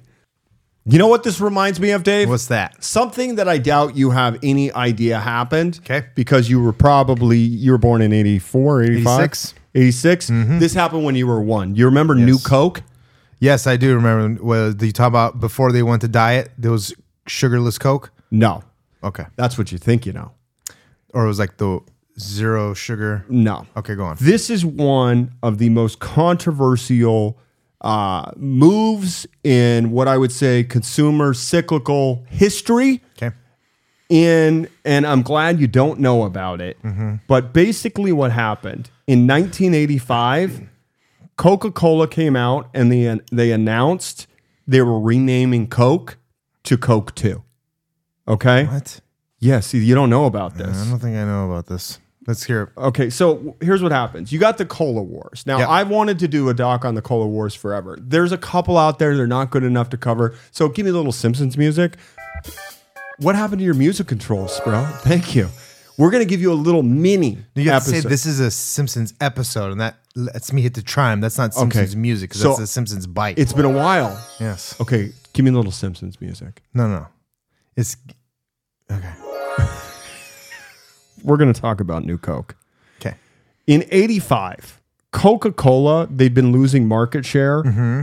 to diet soft drinks and non cola beverages. Yeah. So, what do you remember the Pepsi Challenge, Coke Pepsi Yep. Challenge? We did one for Pepsi Yep. Where's My and Jet. I was able to tell. so, here's the thing I was successful. Correct. So was I. Because why? Pepsi's sweeter. We all know this. I guess so. So they did all these blind taste tests, and what Coke found is that their new flavor, not Coca Cola, this new flavor they created was beating Pepsi and their current Coca Cola recipe. In the sense that like customers liked it better. They all liked it better by a m- huge, huge majority. So what they did is they said, okay, we're going to come out with new Coke. People lost their fucking minds. Wow. It was only out for 90 days wow. because everybody lost their But minds. like they discontinued the other one. yeah Oh, that's stupid. well it is a cautionary tale against tampering with an, an established sex, successful brand Yeah. now there's a lot of theories as to why this went down and did they uh, do this on purpose uh, there's a very famous quote the, the exec said uh, we're not that smart and we're not that dumb So I'm going to give you a little background on how, how all this went down because it's one of the most fascinating uh, chapters in American history. as So you're far as saying you're branding. mediocre by saying you're not that smart, you're not that dumb. Great. No, they're talking about the grand scheme of this whole thing and how it went down. Yeah, you're So mediocre. You got to remember, this is 85 and it's 99 years into Coca Cola's existence. Right. Coca Cola was created in the South. I know. Mm-hmm. This dude Pemberton, I think, made it. Santa And Claus. That's their branding, of course. Well, Wait, wait, Santa Claus didn't make Coca Cola? no, Saint Nick? no, that's their bu- their brand. I branding. know, Okay. Uh, I know, I know, I know that polar bears didn't invent Coke. Okay. Well, here's what you need to know. After World War II, Uh-huh. they had 60% of market share for all of cola products. Oh, no. Well, it declined. Sounds By- like Bud, Bud Light. it declined by 24% in 1983 because Mm-hmm. Oh, yeah. Pepsi comes in and gives them a run for their money. Who started Pepsi? Uh, I can't Pepsi's remember. who's the other one? Okay, go on. PepsiCo. Uh, do you remember that famous song, We Didn't Start the Fire? They didn't start the fire. Yeah. So there was rock and roller cola wars. I can't take it anymore. Oh, that's hilarious. So that's in reference to the- this massive thing that Pepsi versus Coke. correct. There'd be it's like it was like car commercials. Correct. Just be Pepsi commercial, Coke commercial. Well, and it, and by the way, as you know, I was in a Pepsi commercial. Yes. And it was one of the most painful things for me to do in my life because I hate Pepsi, but I I did it for the money. Well, ba- here's what Coke thought. They thought that baby you did the boom- Pepsi commercial so you can buy Coke. correct. Uh, you know what I'm talking about. I know what you're Uh, talking about. So, th- w- Coke thought that all their baby boomer customers were going to start drinking diet drinks as they got older to Mm-hmm. remain health conscious. Wow, yeah, that's so healthy. Yes, So, the problem is y- Pepsi, they were always like, "Yeah, we're the younger generation. So, they thought that the younger the new generation Hmm. yeah, the new generation. Uh, was moving towards Pepsi. Wow. So overall, though, this market was declining in the 80s. So um, basically, what happened is the CEO of Coke was a man by the name of Roberto Guazzetta. And he basically puts a commission together and gets all these people involved to create a new flavor of Coke. It was called Project Kansas. Now, this is fascinating. They didn't even let their advertisers know that they were doing this. So, what they, because they didn't want any Pepsi knowing. So, they hired a separate team of advertisers to work. You know, m- most people work 95. Then they would work like six to 10 on the Kansas project. So again, they put these, they get this formula, they put it out, and this it's sweeter. And everybody that they test, they like it better than regular Coke and regular Pepsi. Now, so you got to remember, Coca Cola in the South, it's a religion. Okay. Yeah. And it was their strongest and most reliable market. In Yeah, fact, gas stations. it's just it's it's just a southern Sold at thing. every gas station. And there's a very famous thing where people they refer to soda. s- You know how it's Soda is regional? Coke, yeah. yeah, Yeah. Like in the Midwest, it's pop. Pop or cola. East Coast, it's soda. or cola. You, if you're in the South, a waitress says, "Can I get you anything?" Somebody will say, "What kind of cokes do you have?" yeah. What yeah, flavor yeah, Cokes? What, what, what flavor? That's hilarious. Yeah. Yeah. So Wow. a- anyway, That's like get me a Kleenex. Yeah. So anyway, they basically say we're going to come out with you know this Coke Two product. Mm-hmm. Well, the bottling companies they're threatening to sue Coca Cola Wow. if they do this Why? because they're like we want our we want Coke. We don't want this new Coke. Okay. How would they have any standing to sue them? Are you kidding me? So like if you ever look at the ticker on like uh, Coca Cola on the on the stock market, it's KO. Okay. That's Coke. There's all sorts of bottling tickers that are they're different companies. Okay. So they have power when it comes to distribution. So what you need to know is this: the bottlers are complaining, and uh, at the same time, Coke had br- brought out Diet Coke and Cherry Coke with New Coke in Hmm. Cherry Coke's '85. the best, man. it was such a huge, huge thing. Fucking Cherry Coke. So Well, the bottling companies they were suing Coke over the syrup pricing policies. okay. policies. Okay.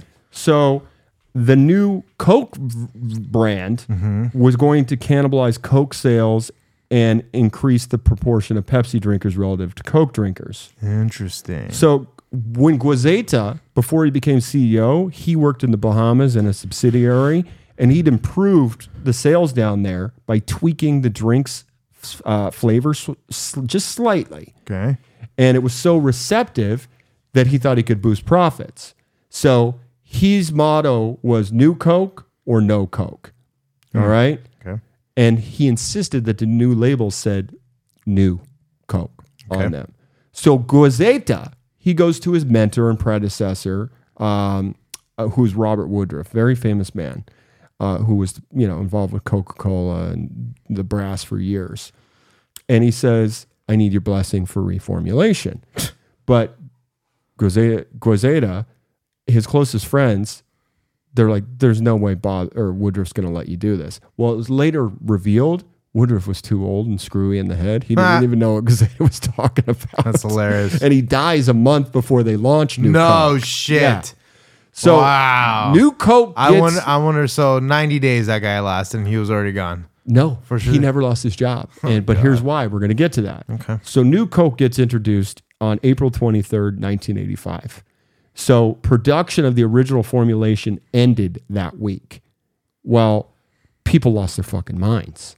I vividly remember people making a run to the stores and buying every Coke they could because they're like, I'm never going to have Coca That's Cola ever again. hilarious. Obviously. Well, there's very famous stories of like stock boys that Yeah. Mm-hmm. took all the coke and made like an upcharge of like Sure. two hundred percent. Yeah. backdooring two liters of Yeah, you yeah, know yeah. a coke for like twenty bucks. Same shit happened when the fuck in '94 when the um when the uh s- the what is it called the World Cup 94. in '94 when the World Cup came around. Uh-huh. Yeah. you can get those pins from like supermarkets like Vons and Yes. stuff like that. But you have to buy a two liter. You have to buy a two liter of Coke and you get two pins. Or for every two two liters, you'd get two pins. Yes. Is how it worked, I think. Well, n- so here's the thing. Coke has a press conference, big deal, Lincoln Center, and they bomb at the press conference. Why? Because Pepsi, they know about what's going on and they ask all these questions and feed them to the reporters.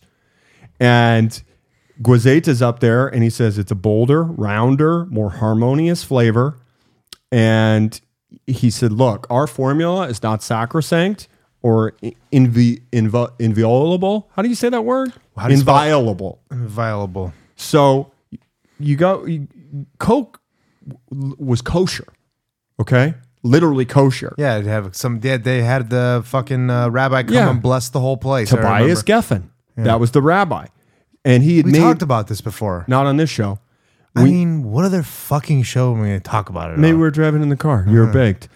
so he made two changes to the formula so it could be kosher as well as halal and vegetarian. We've definitely talked about this specifically about like about the there was something we talked about where the rabbis would go in and bless the somethings that they were doing. Yeah, it wasn't Coke. No, no, no. I mean, you know what I mean. Anyway, the emphasis on this new formula was a sweeter taste. And it also had run contrary to previous Coca Cola advertising because they had Bill Cosby back in the day. Hmm. And they branded it, the original one, Coke. How Coke. many how many uh, cokes he fucking drugged? Have you ever listened to the Spanish fly bet? I, you know what? I'll be honest. Haven't heard a whole lot of Cosby stand. You're not missing anything. And every, but everybody, They're all, the, idiots. all the comics that are like your age, Yep. they all He's a genius. Love him. It is the dullest, most boring shit. You got to listen to when me. you're a kid, probably. So anyway, after this announcement, Coke stock goes through the roof. Okay? Well, market research showed 80% of the American public was aware within days of the change. So it's got this ini- initial success. And That's not success, though. what's that? That's not initial success. No, it's it- got, it's got it's got it it it it's successful in the sense that people know that it's happening, Right. But it's not. You can't say that it has this initial success. well, it- Coke sales were up 8%. Coke sales are up. That's not Coke two sales.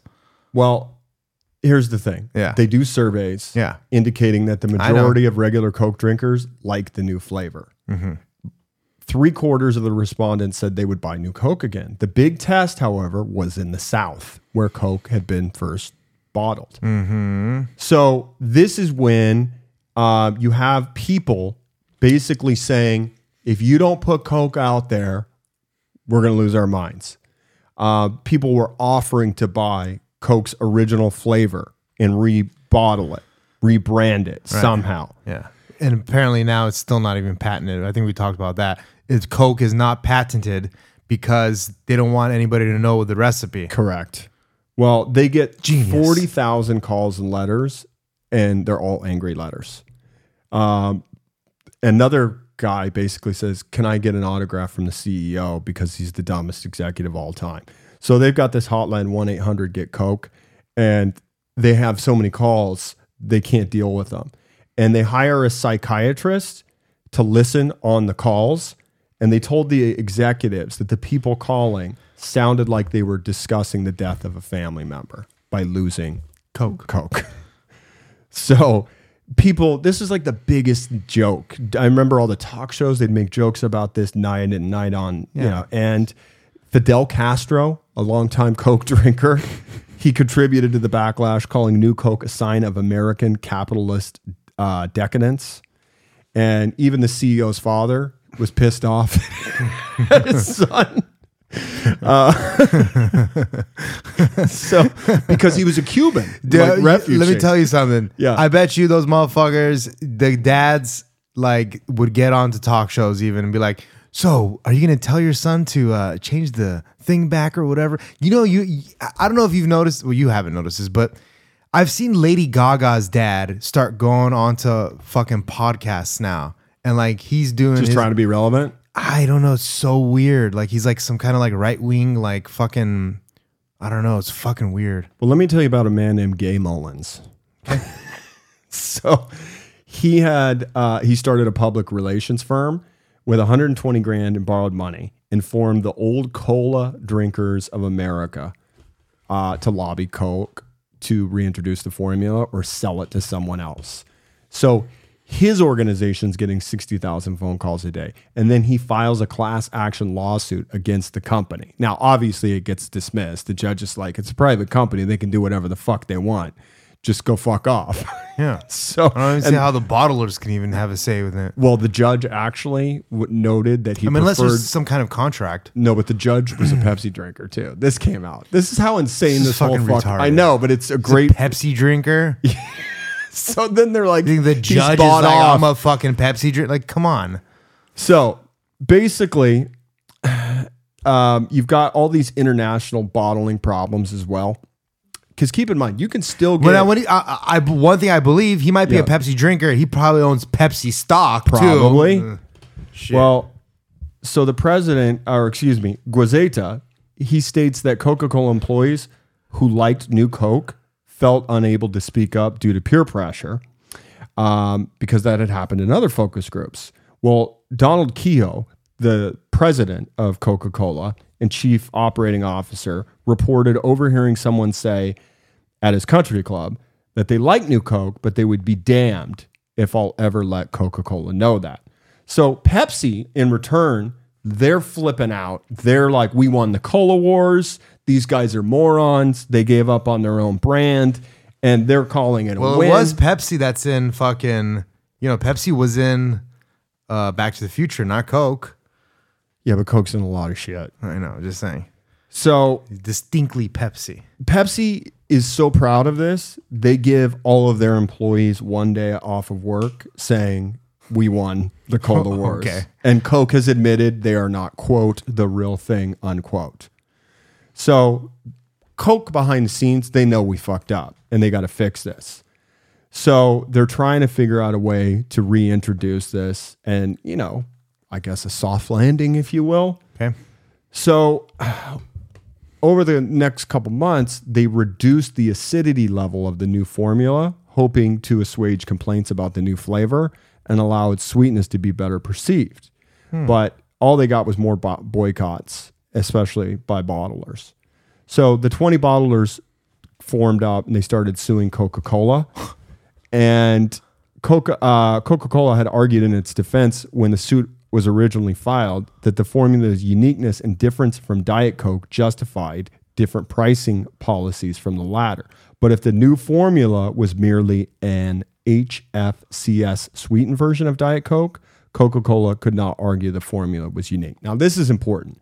HFCS is the root issue of all of this. This is high fructose corn, syrup. because the cri- there's a lot of people that think this was all a fucking scam. Yeah. because sugar was Big too su- expen- big expensive. sugar. Big sugar. Big Sugar coming. in- They did. Big Sugar came and did this in the fifties too. They came in. They fucking faked all the research. Said your cholesterol is not from sugar and all that stuff. It's from red meat and all that bullshit. They Big Sugar's been in cahoots this whole time. Go on. Well, they know that they've got to fold Coca Cola.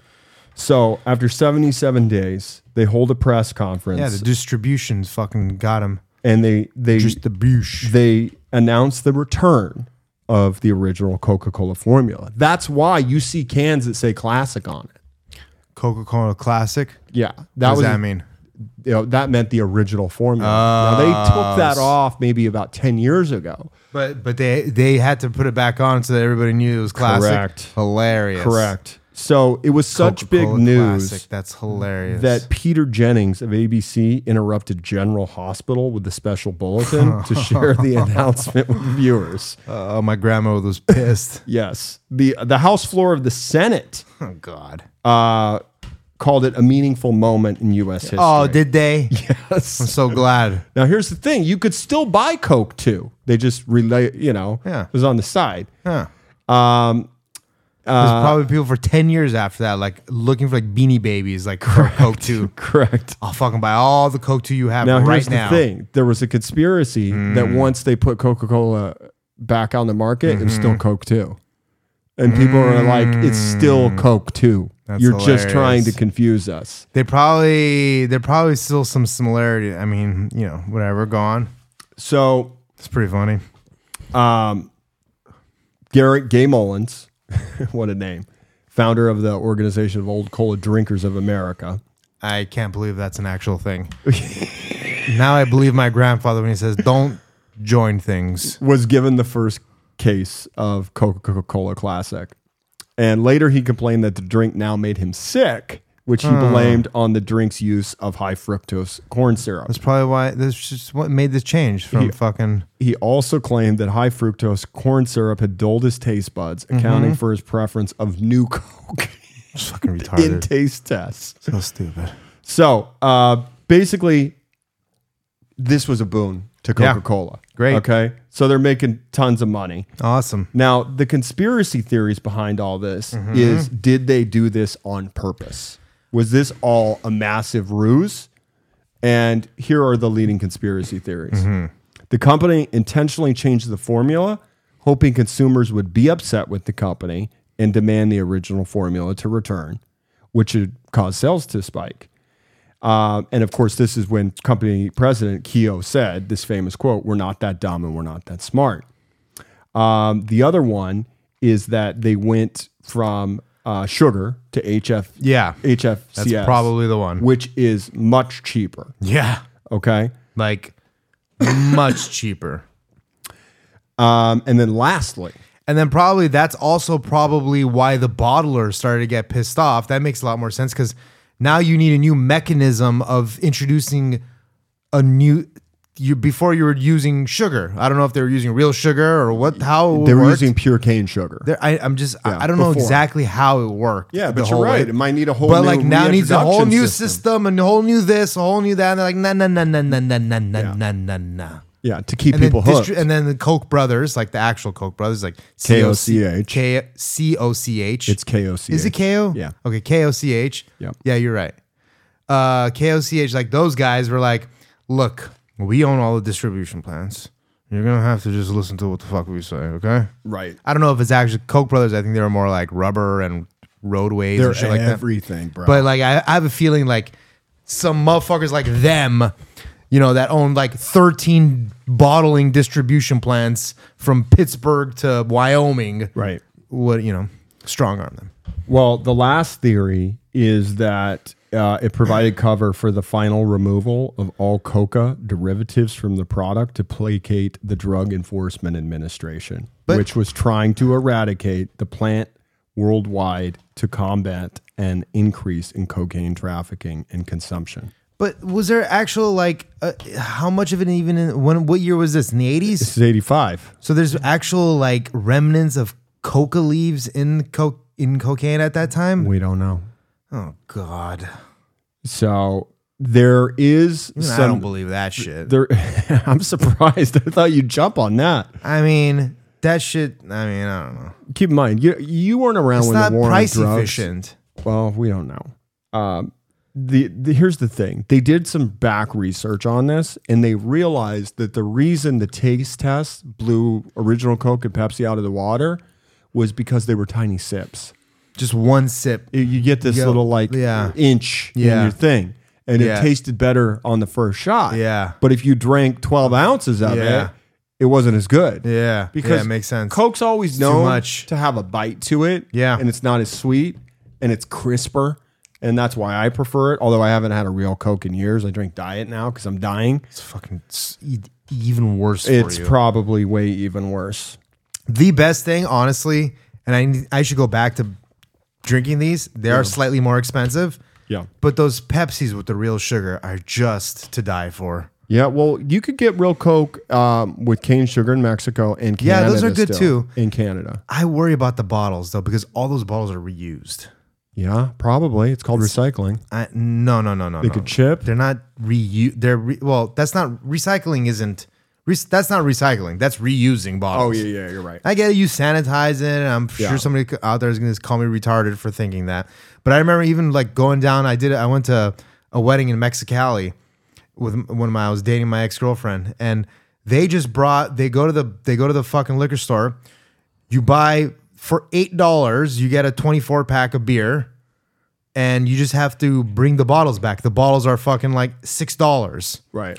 So uh, like six dollars of the case, so twelve and twenty four of them, and like you, so so all your money is wrapped up in the fucking bottles. So you go, you take the bottles, you take them to the fucking to the to where the wedding is gonna be. Yeah. they put them all inside of a giant like refrigerated uh, uh, draft tap, and then you go in and return the bottles, and you get your fucking six dollars back, and you get basically twenty four bottles worth of beer for two dollars. That's how much it costs in Mexico. Um, Yeah. So they just reuse all the bottles there. one thing I was going to add to this. Yeah. is di- uh, ma- majority of Coke sales they're not Coke. It's um, Diet and Coke Zero. Those it out- really? yeah, those outsell That's so regular gross. Coke. Yeah. Now at They the time, outsell regular Diet Coke and Coke Zero outsell, regular yeah, Coke. Yep. Get the fuck out of here.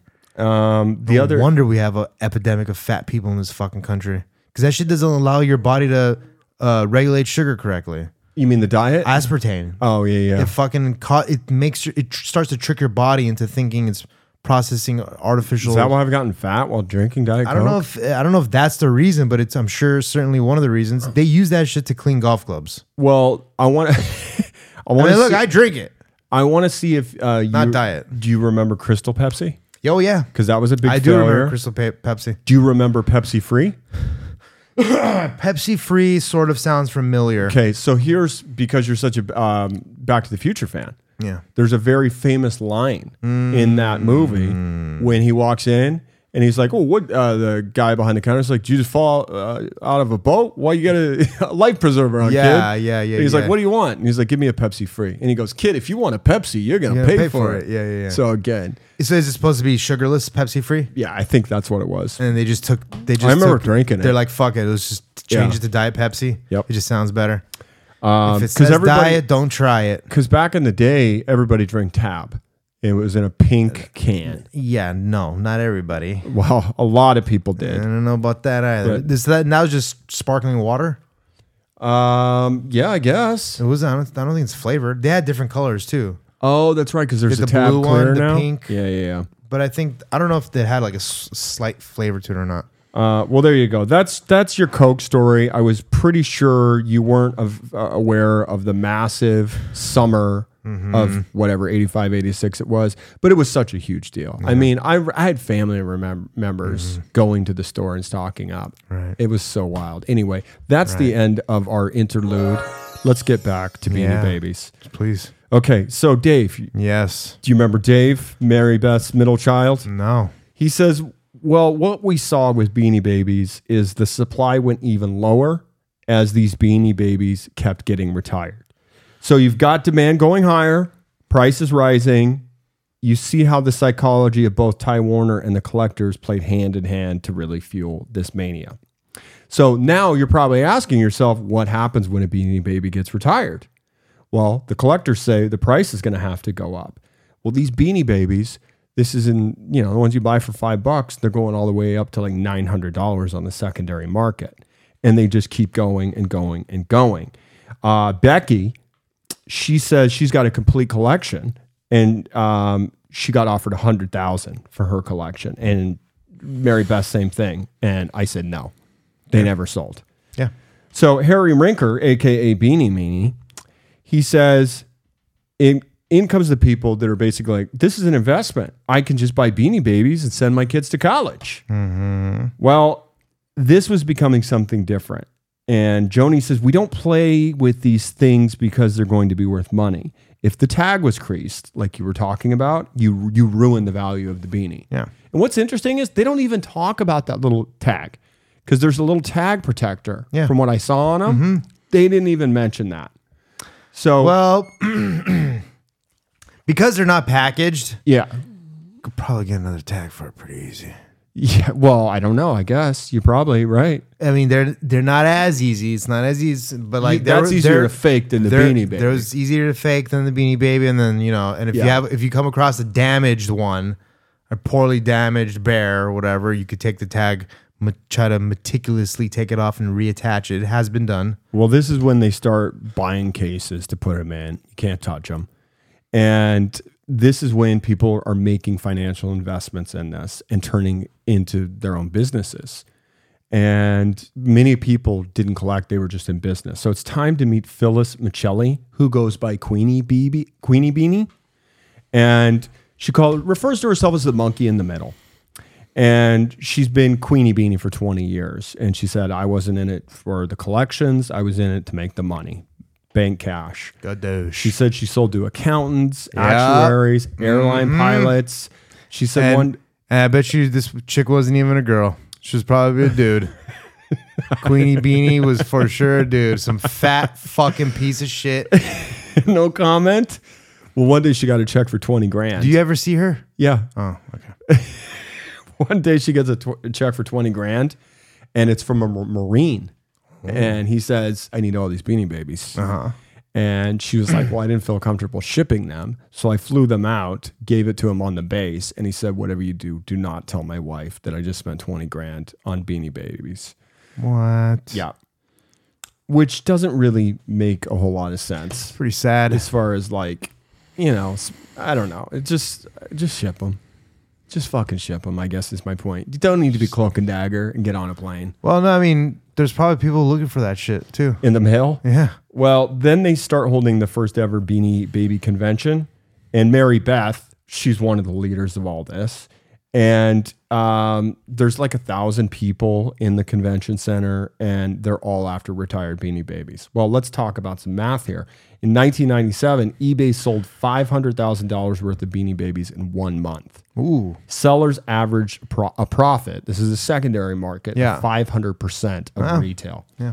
I mean, what were they when they first came out? Eight bucks. They're five. five bucks. They're- they're- I think they were all five bucks at $4.99, these yeah. gift shops. Yeah. Well, Becky says, you know, I realized going to the collector shows. That's Damn, that's where like four or five hundred bucks e- each box though. Back then, dude, it's it's nuts. still very expensive, man. Yeah.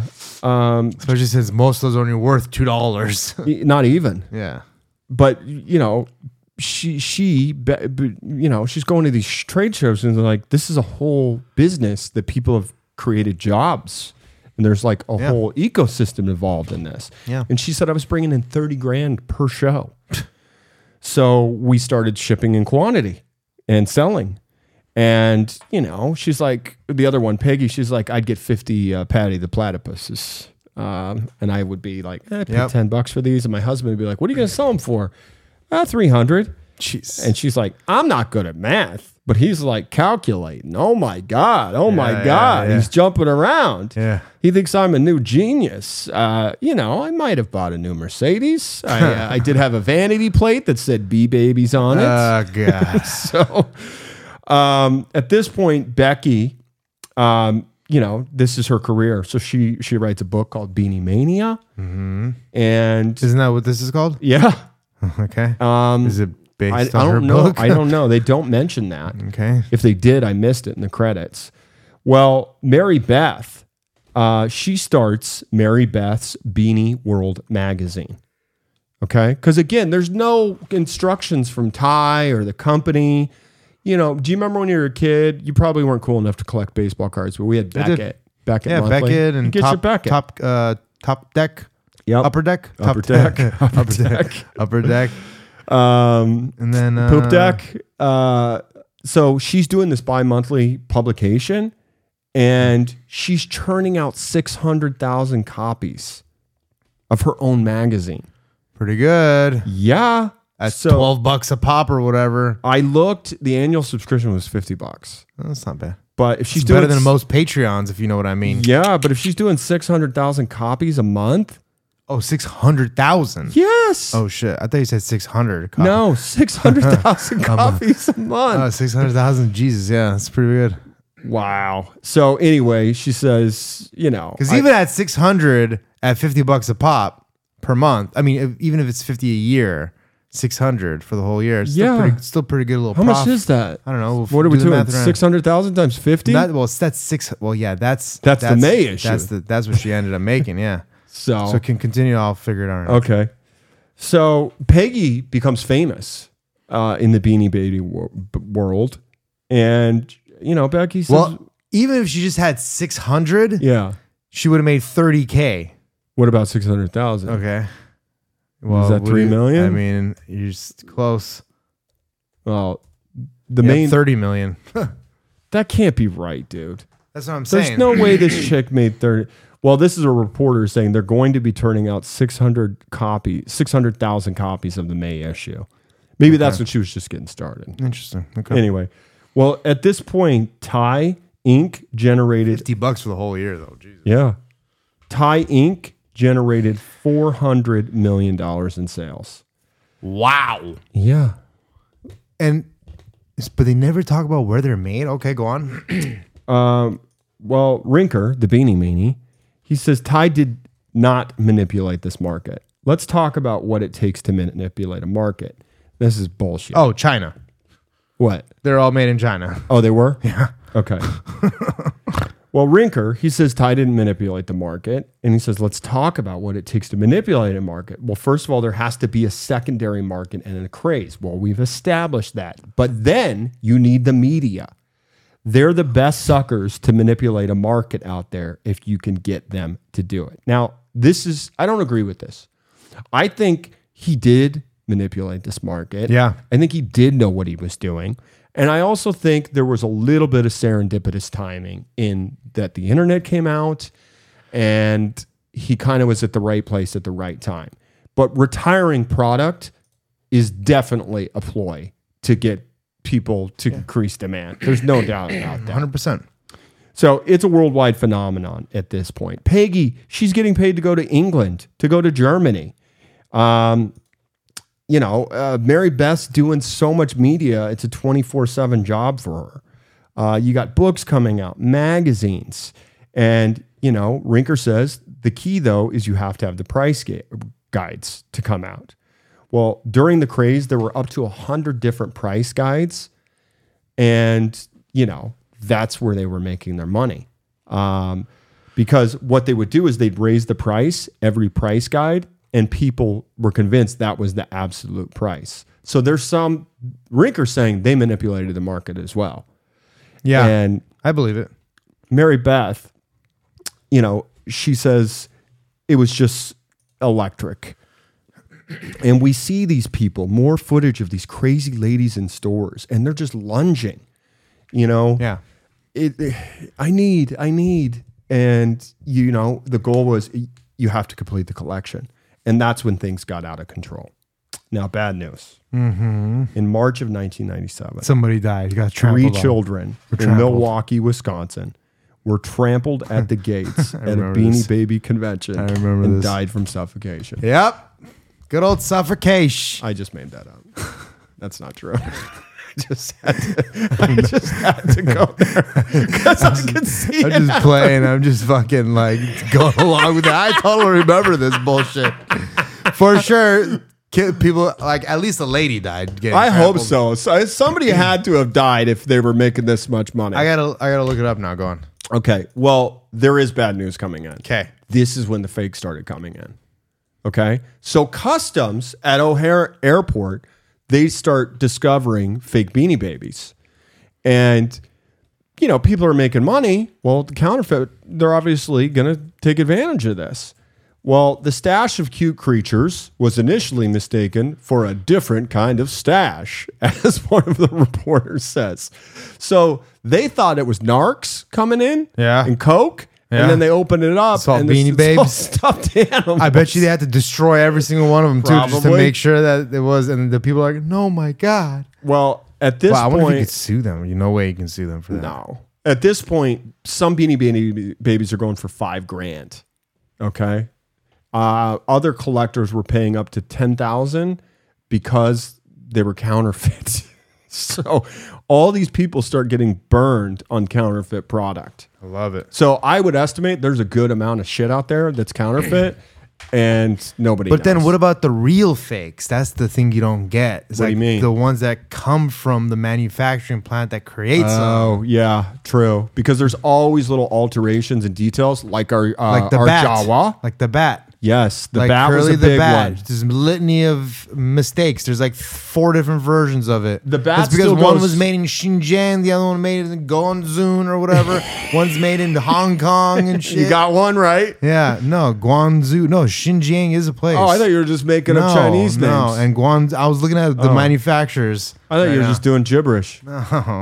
Um, so you got to remember, they're picking up these seventy cents. You know, that's what they're paying for them. yeah. Uh, Seventy these- cents even seems expensive. does seem like too no, it's probably to get it shipped to seventy cents, Yeah, like to the United States. but you're right. They But came they're from- probably fucking take they're probably made for a quarter each. They came from Beijing, Yeah. according to my sources here, and uh, China knew the Americans were crazy. yeah, So the Chinese are like, we're gonna make a fortune out of these dumb shit housewives. yeah, and they made that way created less than this we whole did. thing. So at this point, Peggy she starts an authenticating business for Beanie Babies. So people are sending Beanie Babies to her house, and she's like, "I charged twenty bucks, uh, and then I started getting competition, but I was the main one. People knew they could trust me." So that has a lot to do with my success. Good, trusted collector. Time to meet Sharon Altier. Okay, She's the GM from 92 to 2002. And she said, Beanie Babies. Yeah. of Thai. Yeah. She says, for a little item, it's amazing how much of a backstory there is. You can't even imagine. Initially, I don't even remember having a title at the time. It was just sales. And then within six months, he'd asked me to come become the general manager. Uh, they take us back to Thai headquarters. It's just a tiny little brick wall building. You know, it's not a big place. Yeah, because they're not making shit there. No, they're just fucking. They're just- just making the calls and Nothing. fucking pumping and dumping. Yeah, it's it's a boiler room. It's fucking. It's a fucking boiler room Yeah. with twelve people in You know it. what I imagine? I imagine it's the same place that fucking Pornhub's headquarters is.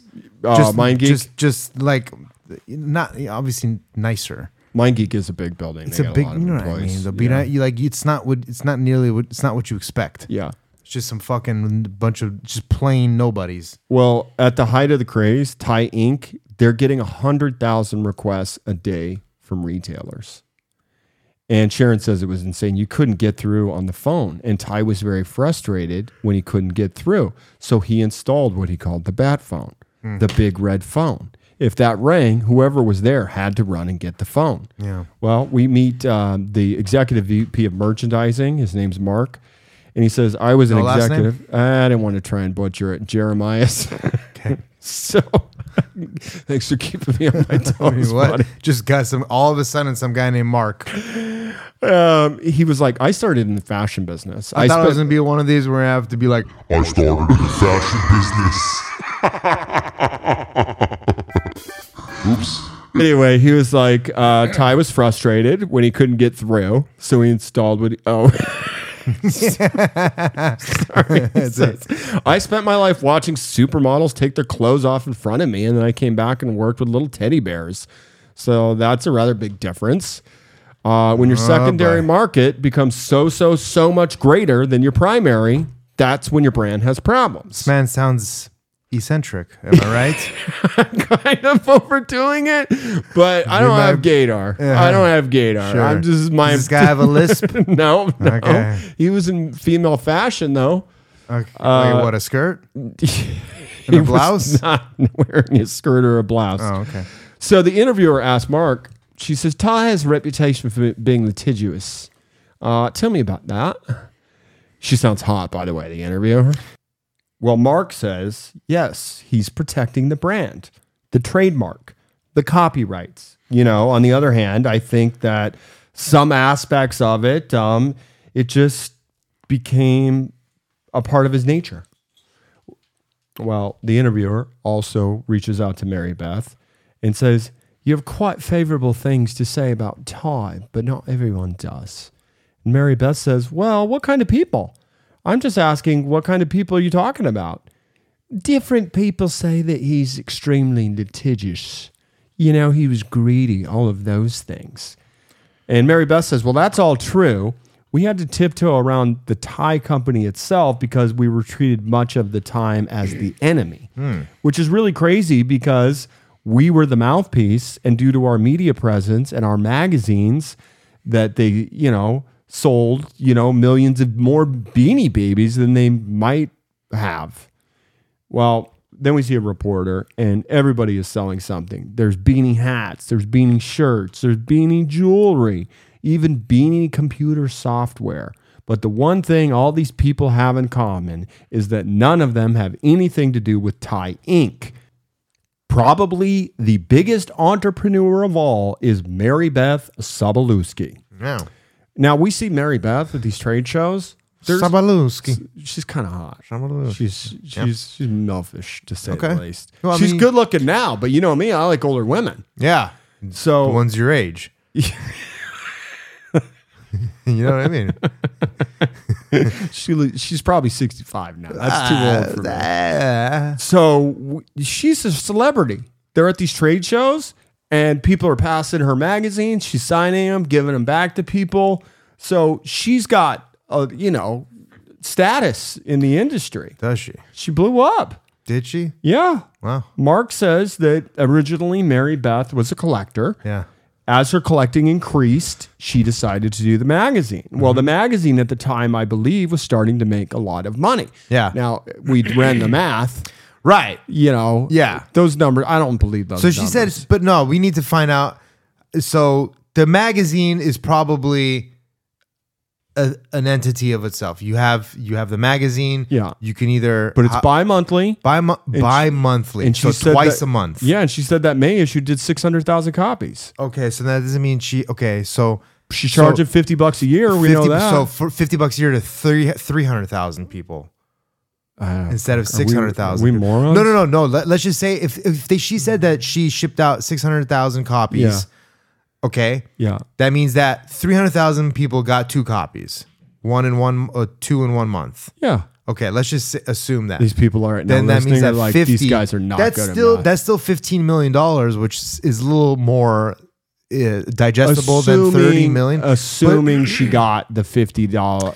But I have a feeling that like this this membership fifty dollar fee for the membership man it was Yeah. not three hundred thousand people. okay, good point. So let's just say six hundred thousand dollars, six hundred thousand. Let's just say, this charge is like three the bucks for inaugural. the these are like the inaugural magazine. So if magazines. she charges three point, she's still making money. that's one point eight million yeah, dollars. yeah, yeah, she's still making money. Okay, so she was making cash. yeah, yeah, yeah. Well, Mary Beth says, Especially, I mean, magazines were a thing back then. Yeah, of course. Uh, Mary Beth says Mary Beth's Beanie World Monthly was out for about a year and a half, and things were going smoothly. And then all of a sudden, one day, I'm working from home, and the doorbell rings, and I open the door, and they say Mary Beth Sobolowski, really nice, cheery young guy, and I say, yeah, that's me, and he says, uh, here, and I'm like, what are these? Uh, you're being served, served. Oh my gosh. Oh shit!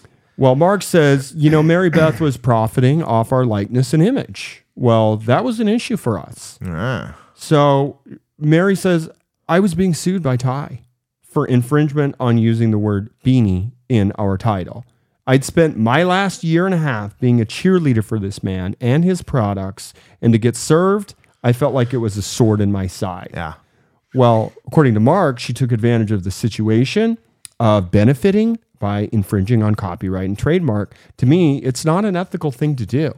Well, the case was settled out of court for an undisclosed amount. The magazine was then renamed Mary Beth's Beanbag World. Okay. Well, the interviewer says, What do you think my chances are of getting an interview with Ty for this documentary? She wants to fuck him. And Mark says, absolutely zero. Okay. Uh, why? he doesn't like to uh, interview. Well, back to the reporters. Stores say when they get them, they're good as sold. It's a nationwide, it's a nationwide frenzy and a multi-million dollar business. Well, Karen Gruner, Gruner, Granular, Grr. She's a sales uh, analyst at Ty. Uh, by the way, she had a nice tenure there, uh, 97 to 2019. She's about to say something like she had nice tits or Oh, something. no. She says it was insane. We couldn't get the product in fast enough to ship it out. I think at one point in the late 90s, they were shipping 1 million a day. Oh, It Wow. was crazy. Uh, Bill Harlow, he's the Canadian distributor. He says, My sales in 96, um, I don't care, I'll tell you. They were 2.6 million. And in 1997, they were 23 million. Holy shit. So, yeah, it was pretty straight up. I mean, how much were they making? Well, I mean, he's just doing distribution Uh, I wonder how much the in sales. Canada. Yeah. So who knows? I'm guessing those that's revenue. Um, he doesn't really Yeah. I say. wonder how much this, the the sales reps were getting. Like, Uh, uh, we're gonna get to that in part two. oh boy. Well, and if it was like, did you ever spend any money on anything crazy in the '90s? Oh And god. he's like, yeah, I did. I bought a crazy car. it was a Porsche 911. Pretty sweet car. Yeah, pretty sweet car. So uh, anyway, th- they show this vintage footage of him running the warehouse, Mm. and there's just boxes of Beanie Body Babies just up to the ceiling. Right. And he's like, as soon as it goes out the door, there's another container coming in the door. So all gone in two months. Right. That's the turnover, and we fill it up again. My estimates are that we did uh, over 40 million Beanie Babies. It's ridiculous. Wow. But think of how many he did if he did maybe 10 times that, you know, do the math. Well, the math's accurate. It said 400 million. So that's pretty much spot on. In just nine, I think that was just 97. We got bad news incoming. Ty kills himself This is and Brian. fakes his death. This is Brian Williams, NBC, the famous disgraced NBC News anchor, the Okay. man who Oh, yeah, I was there. Brian Williams. That's Yeah. right. Holy shit. Everybody thought he was so cool, and then he did. Is that the st- helicopter guy? yeah, stolen valor. remember? Wow. Yeah. You can't be stealing valor. Nope. The world has lost Princess Diana at Oh, age no. 36. No, don't tell me they they they do a Princess Diana. They did. They did a Oh Princess Diana beanie baby. Now, Joni says she was an iconic figure in the world. And um, of course, the coverage was endless. I think people were very, very sad about the loss of such a positive person at such a young age. Well, Yes, let's capitalize on it. Correct. Why not? Now keep in mind, it's just a bear. Okay? It's Yeah. not like they're making a Lady Di doll. No, no, they're making a, a bear. So That looks- Katie Katie Couric, she comes on the news and she says, For those who love and collect beanie babies, there's a new one hitting the stores today. It's called a bear, it's it's a bear called Princess. This is how we know, like it's it's. This is how we know it's searching, f- like it's listening to us. I typed in princess, and then Diana Beanie Baby came up. Now, obviously, I've been searching Beanie Babies, Yeah. and we've been talking to- about it, but that's egregious. Well, of course, Katie uh, can't just report the news on her own. She's got to have an on site reporter um, at the launch Hmm. of The Princess Dies. And David Gregory comes up and he says, I Mm-hmm. Ah, wish yes. you knew how nervous I was on the train coming down here with this little purple bear in my pocket. You know, if people knew I had this, I could be mugged on the Yeah. streets of Chicago. Yep, yep, yep. Here it is. This is the princess bear. It's got the little yellow rose on the chest there and a little inscription from the Thai toy company saying, like an angel, she came from heaven above. She star she shared her compassion, her pain, and her love. It goes on and on. So I think we're running out of time, But uh, before we wrap up, I want to let you know I did some research on this fucking purple bear. Yeah, I know. It's, it's the purple one. Um, yes. So they were 97. they were going for a lot of money Back in the day. back in the day. Now I much? went on eBay. Yeah. I don't remember exactly how much, but you can list whatever you want on eBay for any price. Sure. Mm-hmm. The range I found was nine hundred thousand dollars. Okay. Okay. And then I checked recent sales, completed sales, and one sold for ten bucks. Okay. Well, I know. I mean, you got to look at the, you know, That's my point. yeah. They they're fucking ten bucks now. You got to look at the f- the. You're not sure. 1997 tie Beanie Baby. You know, first edition kind of first first run kind of things. You got to see. I don't know. Uh, I'm seeing. Obviously, you can list that as anything. Some of these have good reviews. There's one listed first rare edition Dude, 97. I'm telling 15, you, if you go look at 50, completed 6. listings, I get you're it. not going to find anything over fucking twenty bucks on that purple Diana bear. Yeah. So You I know, don't know. but you know, people put up these crazy numbers all the No, I time know. I mean, because I, they're fucking I know. it's- morons. I know. I know. Uh, You so can put whatever you want. So um, I think um, we're gonna wrap there. Obviously, we're gonna you know finish up this this beanie ma- mania next week. I had a great time. Uh, I think you did too. Great episode. so far. Um, I think that weed really helped out. Thank you. So uh, again, I want to remind our listeners: um, if you want to support the show, there's a couple things you can do. First of all, you're free to add down on the docs uh, on Twitter.